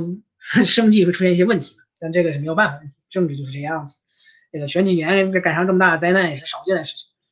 呃，那么未来在这个政府交接之后，那么能否过关国会就是一个很大的问题。那么共和党呢，这个合作意愿相对来说就会下滑嘛，因为他们就没有保卫这个共和党总统的这个需求。那相应来说，就会有财政保守主义的回归嘛，就是每当民主党上台的时候，共和党就会重新良心发现，他们这个重拾自己的保财政保守主义了，说美国的。又要这个把自己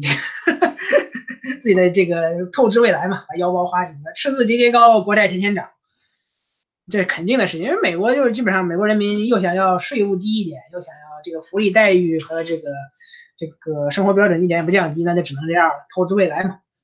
当然，你要是取决于相信于哪个 经济流派，你要像克鲁格曼、克鲁格曼那样的人，就认为赤字这是一点也不是问题，对吧？呃，但是呢，就是这个肯定会成为新的这个共和党的反对拜登政府的财政政策的一个盘点，就是呃所谓的这种小政府主义的回归嘛。但实际上我们知道，美国这种两党之间，然后没有哪个人真正相信这个所谓的传统的呃小政府或者说财政保守主义，就是谁上台谁都会选喜欢花钱嘛，是因为你花了钱才能收买选民。这个满足选民对你的期望。那么现在的问题在于经济衰退潮能否被迅速扭转？这首先我们知道，在零八年金融危机之所以恢复比较缓慢，就是因为呃很多就左派的 经济学家就认为它是这个一开始的这个经济刺激的负这个就宝马政府是八千八百亿嘛，呃就规模不够大。那么是否是这个如果出现这个 austerity 和财政紧缩，是否会对美国的复苏产生巨大的负面影响？啊，同时还有就是个疫情能否被充分治理？我们知道这个美国这一波经济衰退的主要原因还是因为疫情嘛？如果疫情不能够在明年呃早期被这个充分处理，甚至要拖到什么明年中期啊、明年后期，那也许就会对呃美国经济的复苏和稳定性造成严重的威胁。呃，同样就是非常现实的问题，就是因为你国会就这样的，就是参议院不在手，那么事事都会遭到牵制啊。即使参议院在手，你事事也还是会有很多不顺心的地方。呃，众院多数太狭窄，那同样也是一个很大的问题。就是因为你只有这么几席的问题，那么你万一自由派或者说那个保守派，或者这个党内保守派稍微造一下反，那么这个法案就法案就过不了。呃，立法程序节节受困，那是肯定的，这个你只能更多的依靠行政命令。那即便这个拜登是在拜国会服役了那么将近四十年，呃，是个国会通，但是此一时彼一时嘛，政治的现实在跟七十年代的美国政坛和七十年代的国会、八十年代的国会、九十年代的国会。呃，都是有巨大的差别的。就光拿参议院来说，那拜登在参议院干了三十六年，但是现在跟拜登共事过的参议员也就不到三十个人。那就过去的十二年之间，参议院发生了巨大的变化，许多这种老牌参议员要不就辞了死，退了退，要不就输了选举，对吧？那么很多这种三十人，甚至都有那种跟拜登干了一年两年那种同事，能有多大这个同事情聊，就就同僚情谊呢？所以说这就是一个巨大的问题。呃，那么政治的现实就是这样的嘛，两党的政治极化就是。合作的意愿就非常之低，也没有这个合作的这个机制。呃，法官任命同时也是个老大难嘛，就是我们知道 Breyer 的吧，就是另外一位共参那个八十多岁的自由派大法官他的替代者，呃，怎么选择或者说参议院能否顺利放行，这都是一个巨大的问题。那就是想要取得成就，那就只能依靠行政令跟行政部门了，那么就只能把这个行政令 Executive Order 当批发市场一样的这么意思。呃，那么大选同时一个另外主要主要后果就是夭折的自由派议程嘛，那么环保和新能源就基本上就没戏了。呃，我们知道共和党在参议院是不大可能会通过什么对新能源和他们减少碳排放的这种进行投资的。呃，不好意思，那经基建的话可能要看情况，就是两党在这方面都有合作的意愿，但是我们知道在特朗普年间，这个基建所谓 infrastructure week 都已经成了笑话。就是哪个州都可能是 infrastructure weak，两党始终就是都想搞新的基建，但是就是谈不拢是怎么样做这个基建问题，是直接资金注入就投资政府这个州政府的投资拉动新的基建，还是这个什么减税啊，或者税务补贴啊，或者这种鼓励措施的啊，主要还是就是怎么付这笔钱的原因，对吧？就是但那你就可能也许两党在未来会找到一个相对来说的共共同点吧，但但这个还是得看情况。啊，医保的话，那你共和党如果控制参议院的话，呢你公共选项 public option 也没戏，就别想别想什么 M 这个这个 Medicare for all 的梦啊，当然那个这个其实啥时候都是梦，美国的现实就是这样。呃，经济也得看情况，就是两党肯定一开始有这个挽救疫情是有这个新的通过新一轮的救济金的这个意愿，但是在未来的话，那么政府的开支是否会重新回到这个要要求什么这个这个减少赤字这样的问题？那么还是要看这个未来两年的这经济政政治情况的发展，呃，同时什么司法改革呀，什么扩充高院，这这这别想了，本来也不大现实的事情。呃，制造业回流，那不拜登不也是跟特朗普一样？然后，这现在就是在美国的什么政治正确嘛？你想赢中西部选民票，你就得说把我们的制造业恢复恢复辉煌。但这玩意儿还就基本上就是耍嘴皮子嘛。我们知道这个，你既然是一个市场经济呢，就是现实，资本的流动到流就是到逐利的嘛。你在美国。呃，雇雇工人又贵，对吧？基础设施又有各种各样环保限制，你还不如外包到那个其他国家去呢。你可能不是中国，因为中国有这个关税风险，那么你可能会改到越南或者是其他东南亚国家，对吧？那反正总总比美国便宜，那怎么办呢？对吧？但也不不是不能忽视这个问题，但是这个现实就是这样子。呃，那最后总结就是现实很残酷嘛，大美利坚自有国情在此。呃，那么拜登最后可能最关心的一个问题就是他怎么重塑美国的外交声誉，那就是因为我们知道拜登是一个老外交人嘛，啊，在民主党真的一直是一个重要的外交声音，同时也当过这个参议院主流推动的外交委员会主席。呃，首先第一件事情就是要重返巴黎气候协定，这是这是显然的事情。还有这伊朗核协议的话，反正这里比较困难，因为首先还要再跟伊朗再行进行再一次谈判。呃，据说要设置一个专门负责这个气候变化的这个协调人嘛，艾米兹尔。要不就是，呃，就要据说可能是克里啊，嗯，有可能是什么莫尼兹这样的这些传统的民主党之内的这个外交，这个这个主主导主打环保问题的这些人，呃，但是返回协议那只是一小步嘛，要重拾这个多边外交的这种新的外交方式，这种老的外交方式是拜登肯定会采取的，但是要修复这个跟美国、跟欧洲、跟亚太的这些盟友。还是面临着很多的问题的，比如说美国内部的反对嘛，就是这种新的特朗普式的民粹主义和这个反全球化呀、反这个自反新自由主义的这种声音肯定不会简单的停息。那么欧洲和传统的盟友同时还有迟疑嘛？就我们知道，就在之前有了这么美国第一次不靠谱，那就可能还会有第二次不靠谱。那么你看到了美国还有这么多七千多万的特朗普七千多万的特朗普支持者，就知道这种特朗普主义的在美国还是非常有市场的。所以他们欧洲的话。呃，盟友的话，相对来说对美国还是会有一些的，就相对来说就是肯定还是亲，肯定还是亲，但同样还是有一些警惕感。那么同样还有这个就是美美欧传统的话，盟友的话，安全需求有所下滑。我觉得有俄罗斯跟苏联的这个安全威胁，呃，肯定远不如这个上个世纪，不是是本世纪初这样。啊，英美特殊关系现在也有问题嘛，就是主要是因为拜登上台之后，就对这个我们知道英国现在在脱欧的问题。无协议脱欧的话，是否会威胁到这个爱尔兰、北爱尔兰地区的问题？那么拜登政府的拜登的在这个这个立场立场上的问咬的比较紧，就是要求英国遵守这个星期五协议，呃呃，不是 Good Friday Agreement，呃，那可能就会未来导致英美关系会在这个新的是这个贸易谈判中会出现一个比较重大的这个阻挠嘛？呃，那么现在来说，对拜登未来的经贸政策来说，是我们大家看的最不清楚，也可能是很多人比较关心的一个问题，就是我们不清楚他的关税政策会是什么样子。呃，新的关税可能不太现实，这就不太可能会有新的关税。但是老的关税会怎么办呢？是全部取消，还是这个部分保留？那么制造业和产业链在这个后后疫情时代是否会面临一波新的重组？就我们看到疫情爆过，说美国很多一些关键的这些物品。它可能要依赖这些全球产业链。那如果说未来再再要同样的问题，那是否是不是要做好提前的准备呢？这是一个主要的疑问吧。那么中美关系也是一个不稳定的未来。呃，关系同外交关系永远是双边的嘛。所以说这个所谓的脱钩时代是可能是不可避免。但我们要这个不能老泛泛而谈脱钩问题。就比如说，呃，陆克文同志曾经讲过，就是这个脱钩你要分具体的。哪些领域和行业来看，那么可能科技领域可能脱钩是不可避免，但是什么金融行业呀，呃，甚至是包括一些这个文这个科教文这个这个文化行业啊，什么是包括是呃这些可能的脱钩的这个潜潜这些这个潜在可能性不不大，但就是总体来说呢，它一个还是进入一个新的时期嘛。那么新的时期是否会有一个恢复对话对话通道和对话这个交流机制的这个机会？那么现在你可以相对乐观的来看。对话的恢复可能在未来会会会恢复，但是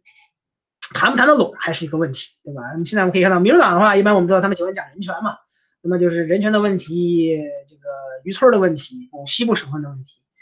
呃，那可能就是一些新的这个利益交换。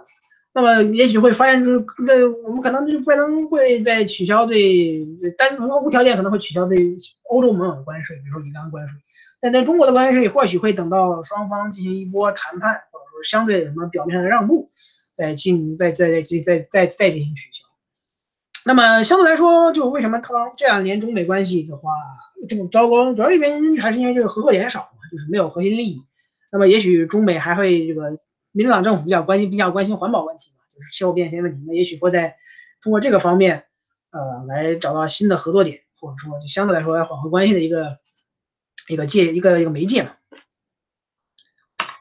哎，好，那么 PPT 就差不多讲完了。好的，非常感谢王老师刚才的讲解。那您需要休息一下吗？还是我们直接进入问答环节？呃，是，我倒杯茶。好的，好的，行，谢谢你。啊，正好我来 present 一下我的 screen。啊，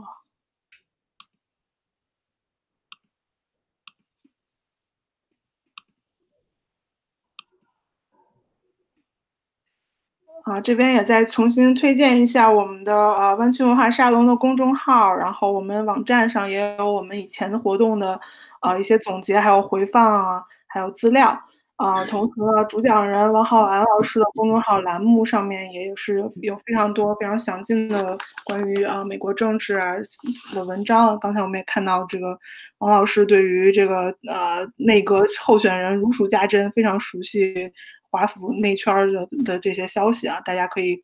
follow 他的公众号。然后他最近重发了一篇特朗普与共和党爱恨情仇的三部曲崛起、征服、末路，然后这个。文章也是非常的推荐，呃，写的跌宕起伏，非常有意思。嗯，另外上一上一期啊，就是之前我们的呃美国大选的那个盘点，大家也可以在 YouTube 上看到。啊，同时这个呃也可以稍微预预预告一下我们接下来的活动。那在十二月十九号，我们会和纽约文化沙龙一起。办一期啊，关于亚裔女性移民史的一个话题，嗯，大概的标题现在在你的标题是美国排排华法案中的社会性别身体和呃移民筛选，然后啊，对我们这个活动感兴趣的朋友，欢迎持续关注我们的公众号啊，会推推送相关的话题啊，然后我们再来看一下这个今天的问题。呃，首先第一个问题，哎呀，我发现这个问题也是问了很多次了，啊，能不能评价一下为什么很多民运人士大多是川普支持者？然后《New York Times》最近刚有一篇关于这个报道。那王老师回答之前，我再 推推荐一下，呃，三图老师林林瑶老师的这篇《灯塔主义与美呃中国自由派知识分子的川话》，他是写了一篇英文的 paper 发在发表在那个《Journal of Contemporary China》这个杂志上，然后但是是英文版的，然后他自己写了一篇 Matters 上面的一个。大大概一个总结吧，然后一个中文的总结。大家对于这个话题感兴趣的，可以可以看一下林三图老师的这篇文章。然后，那王老师，您有什么见解吗？这个问题，我觉得大家参考这个这个土师的文章最好。那我可能稍微就，反正这就就我觉得这个这个，首先一是这个逢中必反，就是反对这个看到特朗普对中国强硬，那么他们就可能就更加依附。二是这种。我们知道，毕竟中国人或者说很多中国政治人物，虽然操着那么一口这个西方民主宪政，但骨子里还是是崇尚这种所谓的强人政治。对特朗普这种呃 有独特个人魅力的政治政治人物，可能更加被吸引一些。这也许是这样原因。还有是什么？呃，这个具体我可能也不太清楚。他们在因为这这可能还是信息圈的原因嘛？就在美国的华人的信息圈来说，还是这个样子。就。但他为什么整体拥护特朗普呢？所以这个我觉得还是土制化的涂鸦的比较完整，我也就只能自己就稍微这么推测两下。对，但是这个对吧？就是这这不仅是不仅是这个民运人士，包括这知识分子也有传话的这个趋势。嗯，对，右派知识分子，中国比较有名的那些原来的所谓的右派知识分子嘛，就是自由派知识分子，呃，都有这种呃对特朗普的或者说。高度评价，就不仅是这个，不仅是从，就不仅是这个认为他的政策怎么样，就他本人啊，什么这种所谓的美国，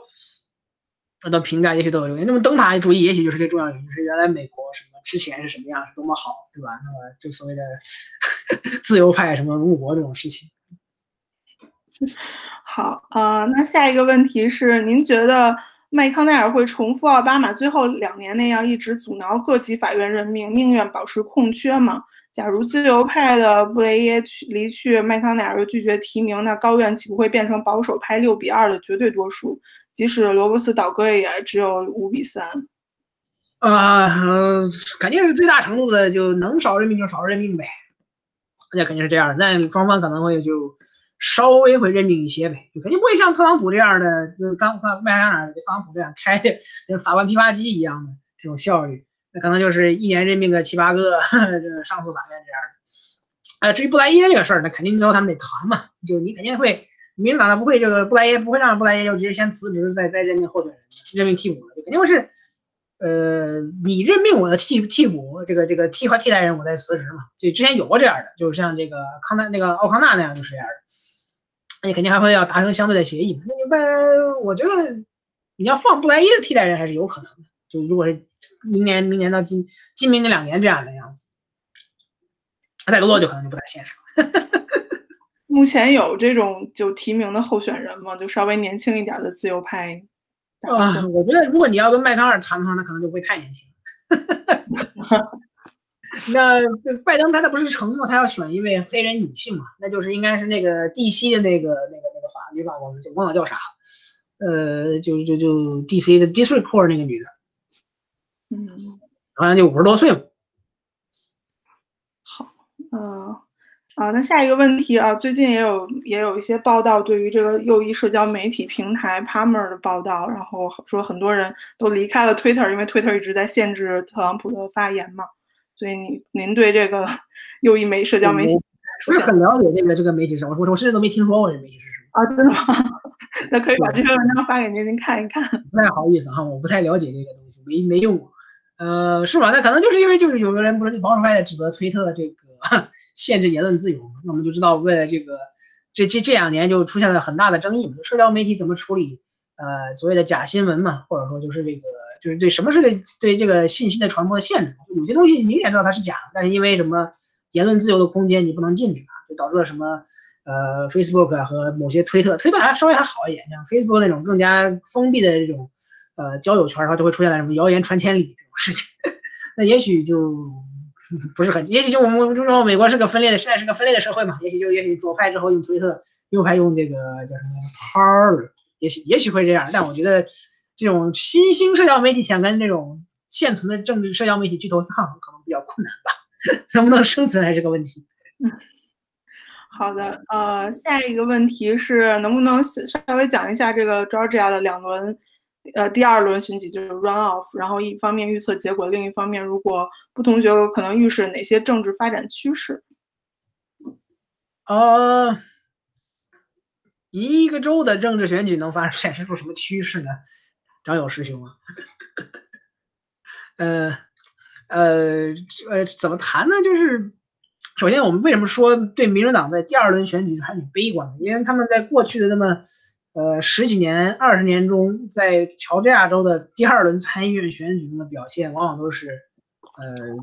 说白了就一个词儿，不堪人睹，没赢过。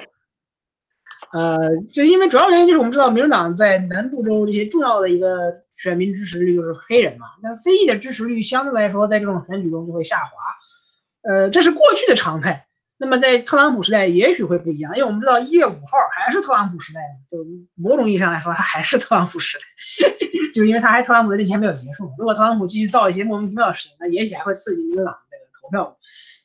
那我们就从第一轮选举的结果就能看出来，一这个普渡那一席位，就是那个常规选举，就是奥索奥奥索跟 Purdue 那个那个竞争的话，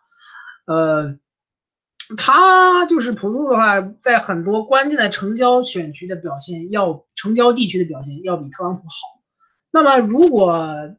拜登在特这个乔治亚赢那么一万票的话，那就是靠这些城郊选区的稍微比他比这个特朗普或比希拉里之前要进步不少。那么，如果你这个奥索夫他不能复制拜登在这些城郊选区的这个表现的话，那你可能最后只能接近，最后赢不了，哎，你得完事儿。那么普渡。就是 David Perdue 的话，就是另外一位中国党参议员，就是比较传统，就是传统的保守派嘛，亲近于这个比较商业，可能对成交共和党选民的胃口更对胃口一些。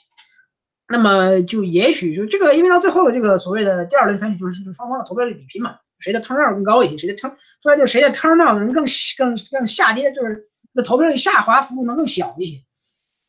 那么也许民主党的这个高度激情能够推推推过他们在这个乔治亚州过线。呃，但这个是不太不太现实。那么另一个就是这个，嗯，所谓的这个特殊选举嘛，另外一个选举，就是 special election。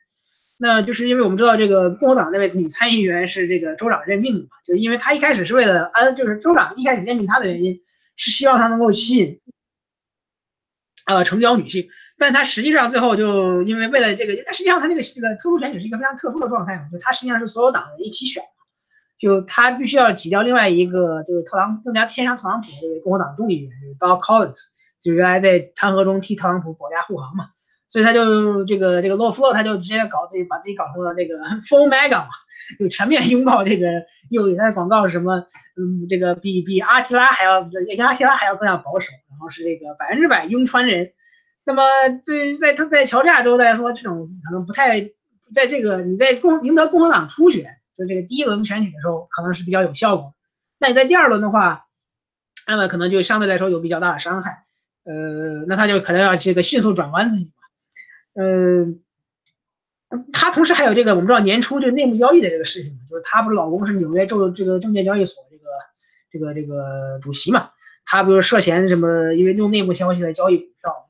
这个防止自己在损失什么之类的。那这事儿大家就相当于我们知道，在美国现在这个新闻周期就是太快了，你一个十二月十二十个月前的新新闻新闻现在谁还记得？那这个对很多人对他的印象确实不是很好。也许这个，但民主党那位候选人就是那位黑人牧师。呃，Warner 的话，同时也不是什么呃特别强力的候选人，呃，所以说这个就是你民主党其实，在乔治亚州有那么几个就是比较强势的候选人，什么哎，C C Abrams 就不说了，那他他肯定是他想他想选州长嘛，这二零二二年就基本上要重新再选州长。那么还有什么卡特的孙子呀，这个 Michelle Nunn 那这种就原来是一四年选过州长、总统跟这个参议员的嘛，他们可能会是更好的候选人。但就就一开始就错过了机会嘛，所以今年这两位民主党候选人就是，呃，比较平庸，所以想要赢的话 不太乐观嘛。但因为我唯一的希望就是因为你知道我们知道拜登赢了乔治亚，所以就因为现在这个参议院选举跟众议跟跟这个跟总统选举有高度的关联性，那么或许就也许有这种意识吧。关键还是看这个就在一月五号之前政治环境的变化。大同，你能不能有新的这个更加好玩的操作来刺激民主党选民的投票？嗯，好的，谢谢。啊，那下一个问题是，交接权力的 GSA 至今没有承认获胜者，参议院只有少数共和党人祝福拜登，对和平权力交接感到焦虑，怎么办？可以和平过渡吗？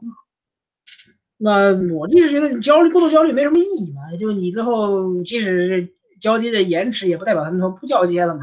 就你，你就这个选举人团最后，如果就一月十二月十四号投完票之后，那就没有什么可以逆转的结果，就可能会造成新政府的交接比较困难，但最后还是会，呃，就就上任嘛，也许会上任之后会一些东西就比较比较延迟，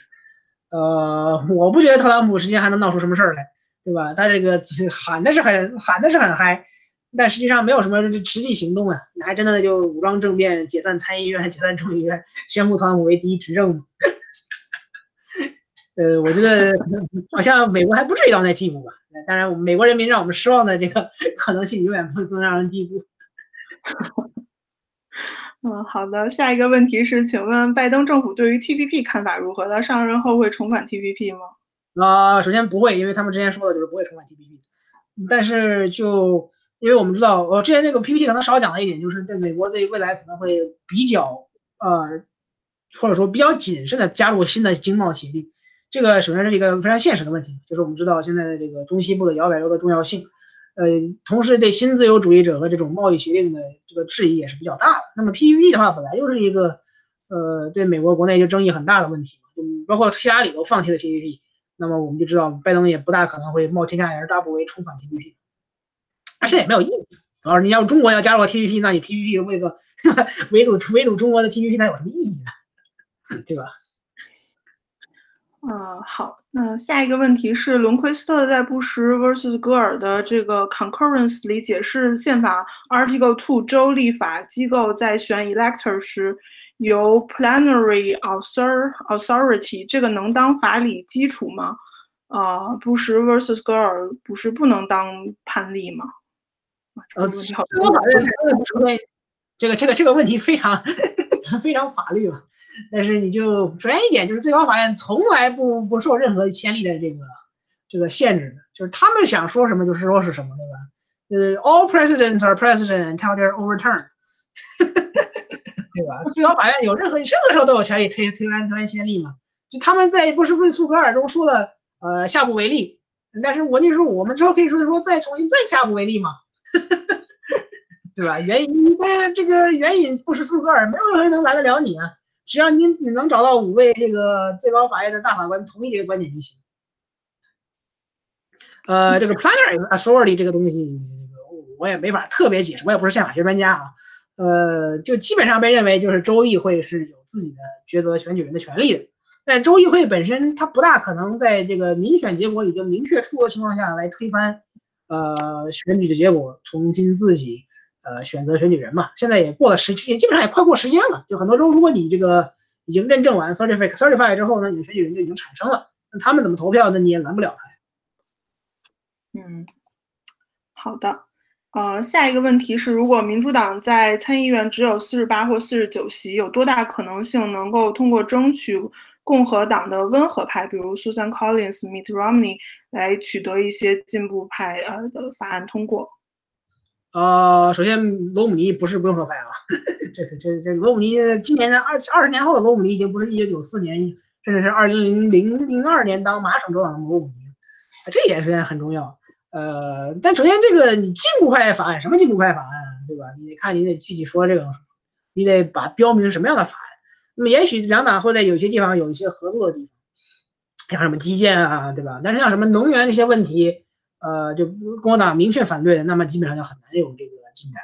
呃，首先这个重要的问题就不管是四十八、四十九席，你不仅是五十票的原因，你的参议院要六十票啊，而且而且这个，呃，首先重要的问题是议程控制的问题。如果你参议院这个规程下，麦康尔不把这法案放到放到议程上，你没有意义。你就不投不了票，那有什么用呢？对吧？对吧？这个参议院比较特殊的一点就是参议院是没有这个 discharge petition 的，就是所谓的就是几几十个人冲，就五十个参议员冲在一起，自己说我们要推翻这个多数党领袖的这个这个这个抉择，把这个法案放到议程上。参议院是没有这个规则的，众议院是有的。呃，就所谓的 discharge petition 嘛。那所以说这个就是现实是这样的。你所以说这个大刀阔斧的进步派法案就不大可能通过。就即使是民主党有参议院五十席，那他们也只能依靠什么 reconciliation 啊，就是一个呃特殊的立法工具，就只需要五十票或者五十一票，这样才能通过法案。就重大问题法案啊，就是那种两党争议比较大的那种东西。嗯，嗯，好，下一个问题是林肯计划到底有没有取得效果？我一直认为没啥效果。您介绍一下什么？计划，林肯计划这种东西，他做的这些广告，很明显就是为了取悦他们的金主们，A.K.A. 自由派白人，或者说就是这个反川的这些人，就他们看了爽啊。但实际上你有什么效果，对吧？你共和党就是中间是摇摆选民反对特朗普，不是因为你的林肯计划的这些广告的说服力，对吧？就是甚至就是很多时候早就决定了。呃，共和党内的这种反川效果也没什么效果。实际上，大部分共和党自我认知的共和党人还是投靠了。还是投给了特朗普，对吧？就我始终觉得林肯计划那个东西就跟黄片儿，就跟自由派黄片儿这个 West Wing 一样，自己自由派看着爽而已。好的，下一个是中美合作是否只是一厢情愿？比如气候变化问题，如果美国无法在国内通过气候变化法案，那中美合作其实只是空中楼阁，因为美国根本无法做任何实质性的行动。呃，中国难道不是实质不是不是空中楼阁吗？啊当然，这这这话可能不能不能随便乱说。但是这个东西就是合作的点，只是你找个借口而已嘛。就你得，呃，就是所谓的合作，有的时候也是心知肚明的，对吧？就是你得找到一个谈判的点。就因为中美它肯定有合作的意愿嘛，就是在有些安全问题上和有一些这个世界秩序的问题上，还是有一定的合作点。就是如果双方能够理清自己的关系，或者说自己的这个核心要点存在的。那我们就知道，中美关系的冲突主要是在这个新的关系转型嘛。如果你相信所谓的权力转移理论的话，就是崛起大国跟守成大国之间的对抗。但是，呃，但是同样来说，中国并不是要这个掀翻现在的这个国际社会的国际体系嘛，还是一个国际体系的受益者，甚至是不愿意当老大这种情况。那么，也许他们就会在国际治理上，也许像什么伊朗核问题啊，或者是朝核问题这样，有一些一定的合作的空间嘛。或许还有未来有些什么。呃，其他的问题，但冲突的地方肯定还是有的，所以就是双方如果要处理好的关系的话，就要这个建立起一个竞争跟合作并存的 这个机双轨机制。说起来容易，做起来难。好，下一个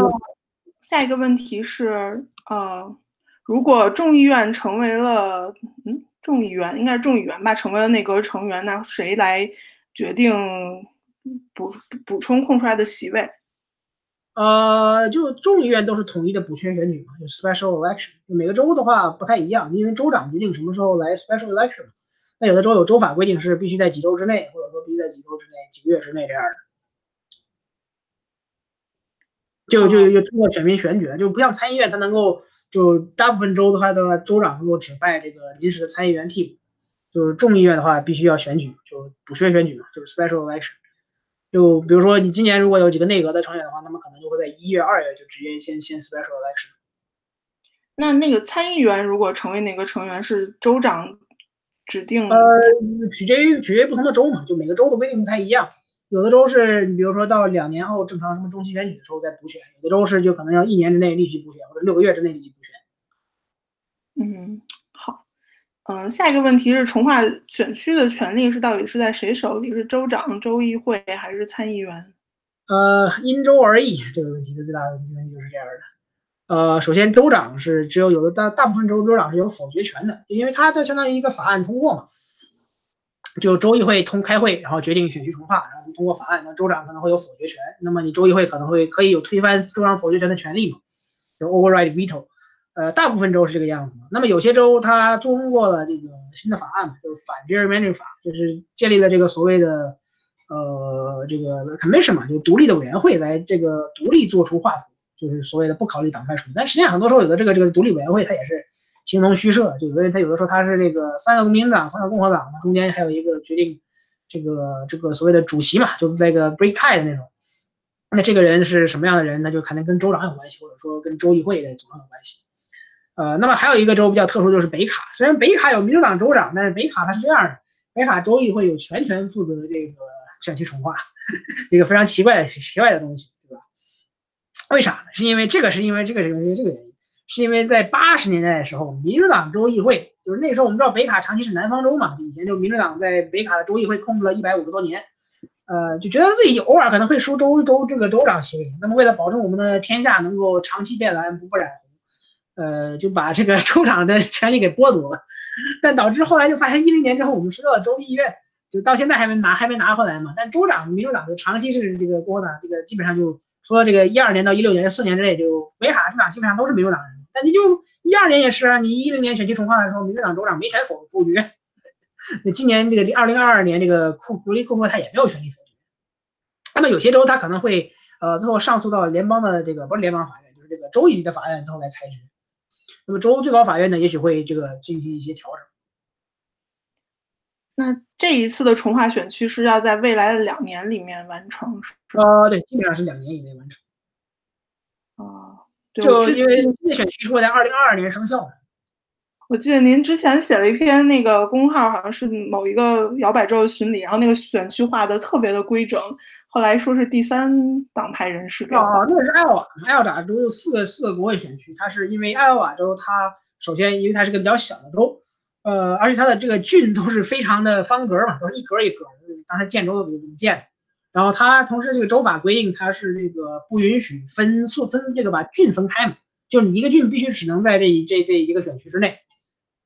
哦，原来就就就会出现像就一个拼图一样的，就是这么几块几个几块在一起，几块在一起，几块在一起，几块在一起。对，强强迫症看着特别舒服。对对对，看着非常舒服。好，呃，刚才这边有两个问题跳上来了，第一个是拜登当选后，对于尼核分裂的美国能做些什么吗？最有可能在哪些领域能取得一些进展？啊，那只能说他是更在调子上拉的更好一些。那你有什么能具体能做的事情？我觉得也不是很多，就主要还是恢复美国政治的这个常态呗，或者就所谓的这个呃 normalcy，就没有那么多在宪法的这个权力边缘疯狂释放这种事情。呃，那么取得进展的话，也许就是一些什么行政令上能够推动的，比如说监管行列呀，呃，然后什么，比如说签证啊，对吧？或者外交关系，主要是外交这个层面的，因为外交基本上是总统能够呃完全掌控的嘛。那么就是重塑美国的外交体系，然后还有一些什么之类的吧。嗯，就本来也就是这个样子嘛。你如果说原来民主党一个蓝潮能够扫了一个相对来说参议院跟众议院的话，那么有可能有两年的相对狭窄的这个政策空间。那美国的现实，或者说民主党的现实，就证明那种大规模激进的法案通过的可能性是很小。嗯。呃，然后这边这个问题是，特朗普下台后，共和党建制派会和特朗普主义切割吗？呃，首先建制派是谁呀？这个问题就是最大的问题，呃，对吧？特朗普就是共和党现在的最大建制派，对吧？你是皇帝，那你能不是建制派吗？呃，对吧？这切割这个东西你怎么切割呀？那特朗普那么多七千的这个几几这个忠实的那些选民会答应吗？对吧？这显然是一个很愚蠢的原因，就是虽然这个共和党跟他，呃，有种种摩擦，但还是受益了很多嘛。如果你没有特朗普这样的这个时代的高投票率，那如果像一七一八年中期选举，有民主党那种单方面高投票率的话，那么也许的话，那共和党在一八年就输掉了参议院，那也不是没有可能的事情，对吧？那这就是一个，包括一六年也是，一六年特朗普，呃，表现超于预期，就保相当于挽救了不少这个共和党的选情嘛，在参议院的选情。那么今年也许是同样，也许是这个原因。所以说他们为什么这个就是今天有切割的动力？那当特朗普在大共和党内还是一个最大的话筒的话，或者说就仍然是掌控了相当大的一部分选民的忠诚度的话，你怎么跟他切割呢？啊，有道理。好，下一个问题就是在二零二四年他有可能在卷土重来的情况下。嗯，没错没错。嗯，下一个问题是对于中国人留美发展长期有什么建议？这问题我好像不是知道怎么回答，因为问题有点太大了。你问我怎么回答这个问题？你是准备长期在美国定居呢，还是什么在以后就迁？我也不知道你这个哪个行业啊什么。我我本身也也不是什么年长的人士，也没什么特别多经验可以跟你分享，对吧？就可能就如果你也想的话，就不想就就更加参与社会社会社会的活动呗。还有一些政治选举的这样事情，反正美国的政治虽然有那么多弊端，但这个接触程度还是比较大的，就是你很很容易能接触到这个政治的第一线。嗯，对，可以可以找找一点微小的事情来行动起来。呃，刚才有一个问题也是很多人投票所以跳到上面了。说中国死五千人，举国震动；美国死二十五万，无动于衷。这样的承受力差距会对中美竞争结果产生什么样的影响？呃，这个对美国跟中国的竞争产生什么大的影响？嗯，我觉得这个东西就是跟疫情长期的麻木有关系吧。你可能在。最开始的时候就就就还是比较重视，但美国的国情就是这个样子。你首先，呃，政府的动员能力是远不如国内的，因为这个政治体制问题嘛。联邦制的弊端就在这里，你没有办法联邦政府统一做出规划。二，首先这个即使有这个权利，我们知道这位领导同志 对疫情的管控一直是不怎么上心的，甚至是这个试图要把它相当于这个我闭着眼睛它就过去这种心态。那么这就是一个最大的影响。呃，那么一开始，尤其是疫情初期，我们知道疫情初期它的死亡率要比现在高很多嘛，所以这个也是呃 重要的原因之一吧。呃，无动于衷，嗯，我不觉得就是说这个 就真的有什么巨大的能说出两个国家的这个承受能力的巨大差别。这个东西还是有特殊的环境和呃特殊的这个这个怎么说呢现实有关系吧。这个反正国内肯定是这个，当然中国中国是新冠只死了五千人吗？好像是八千。呃，当然中国的数字你可能后面加个零，也许更靠谱一些。嗯，好，下一个问题，哎，是这个。啊，男士对于这段时间进步派流传的神图摇摆选区众议院获胜支持 Medicare for All 的丢掉席位的不支持 Medicare for 怎么看？除了幸存者偏差，有没有比比较实质性的证据反驳？那张图我看过很多次，你就看旁边那个 PVI 不就完了吗？就是这个党派投票指数，那很多那些人本来就是什么百分之十，这个共和党赢十，百分之特朗普赢百分之十选区的人，那对吧？那你跟这个，那你说这个什么 AOC 等这个 四人帮，在这个进步派选区表现那么好，那废话，那你拜登名字选区赢百分之百分之七十，你不赢都难，三条狗都能赢，对吧？这现实就是这样的。那这个不不不是说那不是说这么难听的话，就是说这个呃本身这个东西就不受欢迎嘛。在很多这个民主党这个这个一八年赢的这些国会选区，它很多就是一些比较偶然的这个反。现任总统这个长浪潮浪潮上带来的这些这个众议员，那他们处于的选区本身就是非常偏向共和党的，但是没有办法的事情。呃，政治中还是最终就现在就我们知道，在过去里面，美国政治有句金句就是 all politics are local，所有的政治都应该是从本地出发的。但是现在在美国，现在所有的政治都是从全国角度出发的，对吧？就是你这个党在全国范围是什么样的，这是什么样子？其实就是即使是有这种比较强烈的个人品牌的这些共和党老牌民主党众议员、参议员。也这个保不住自己的席位了，或者说，你包括这个明尼苏达州第七国会选区的那位，呃，Colin Peterson 就是什么呢？干国会干了三十年，他那选区现在投给特朗普三十个百分点，那他也没办法，嗯，对吧？也就这样，就这你不能光看这么一个 context，对吧？你他这个同时还是有多个前提的，就是你不能单比一个一个国会选区跟一个另一个国会选区比啊。有那么几个民主党那个摇摆选区所谓的赢的支持 Medicare for All，然后赢的那人。都是之前就是特朗普没怎么赢过的那种选区的人，呃，就是比如说这个最简单就是什么这个宾夕法尼亚第八国会选区的这个 Marshall c a r t e r 就拜登的这个老家那地方，那这肯定有他本身的本人的原因，因为他首先他已经干了那么十几十啊七八年参议众议员了，那么他比这个刚上来一到两年的众议员肯定还是有更大更多的根基，啊，即使是他们他参议也也赢得也很闲。所以这就是今年的，因为我们看到今年就这个所谓的选票分分裂的状态，就 ticketsprint 非常少。就那特朗普既然在这些州这个选区多赢了这些票，那么这些他就足够把这些共和党的众议员带过线了，众议员候选人。对。嗯，好，下一个问题是，您好，请问就目前高院形势来看，是否存在全美？全美范围内禁止 AA 的可能性，因为今年这个加州是那个 AA 是呃被禁止了，就是没有通过。啊，不是，它是禁止的那个东西的这个开禁没通过。对对，禁没有成功开禁，对。对，但它实际上这个东西，我觉得你禁不禁止都是一个理论上的东西，你不能阻止大学说我们不考虑这个 race，那只是 a factor of consideration，对吧？就就就我觉得这种东西很难啊，就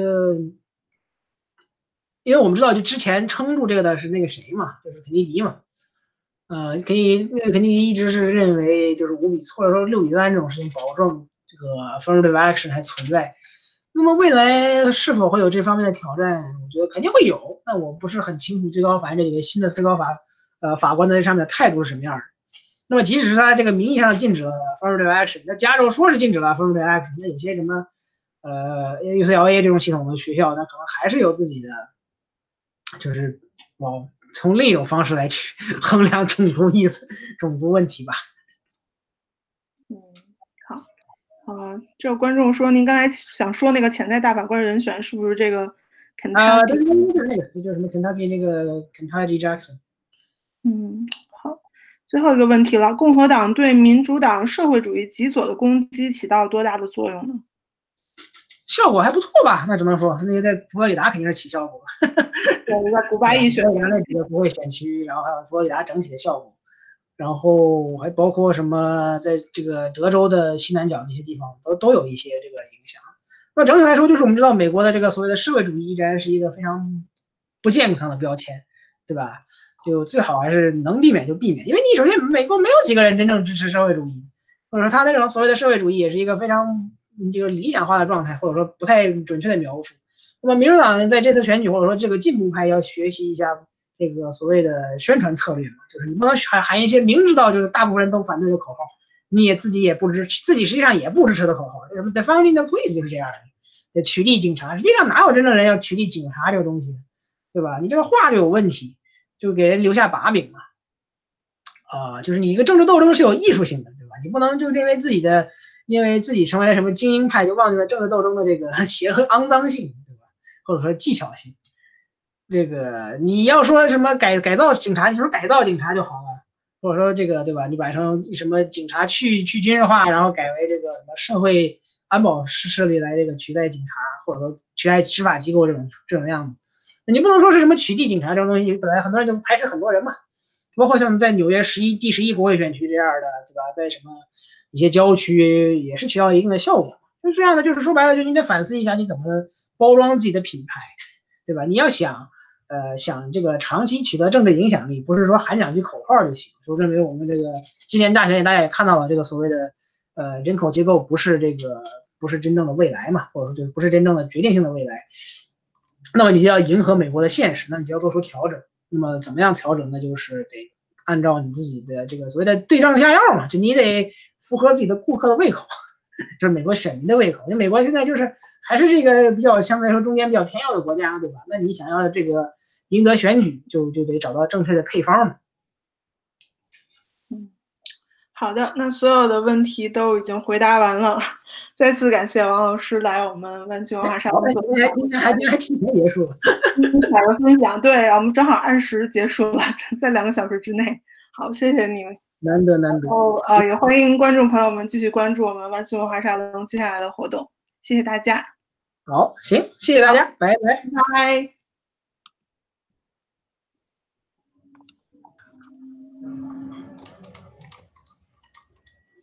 我去观察一下评论区。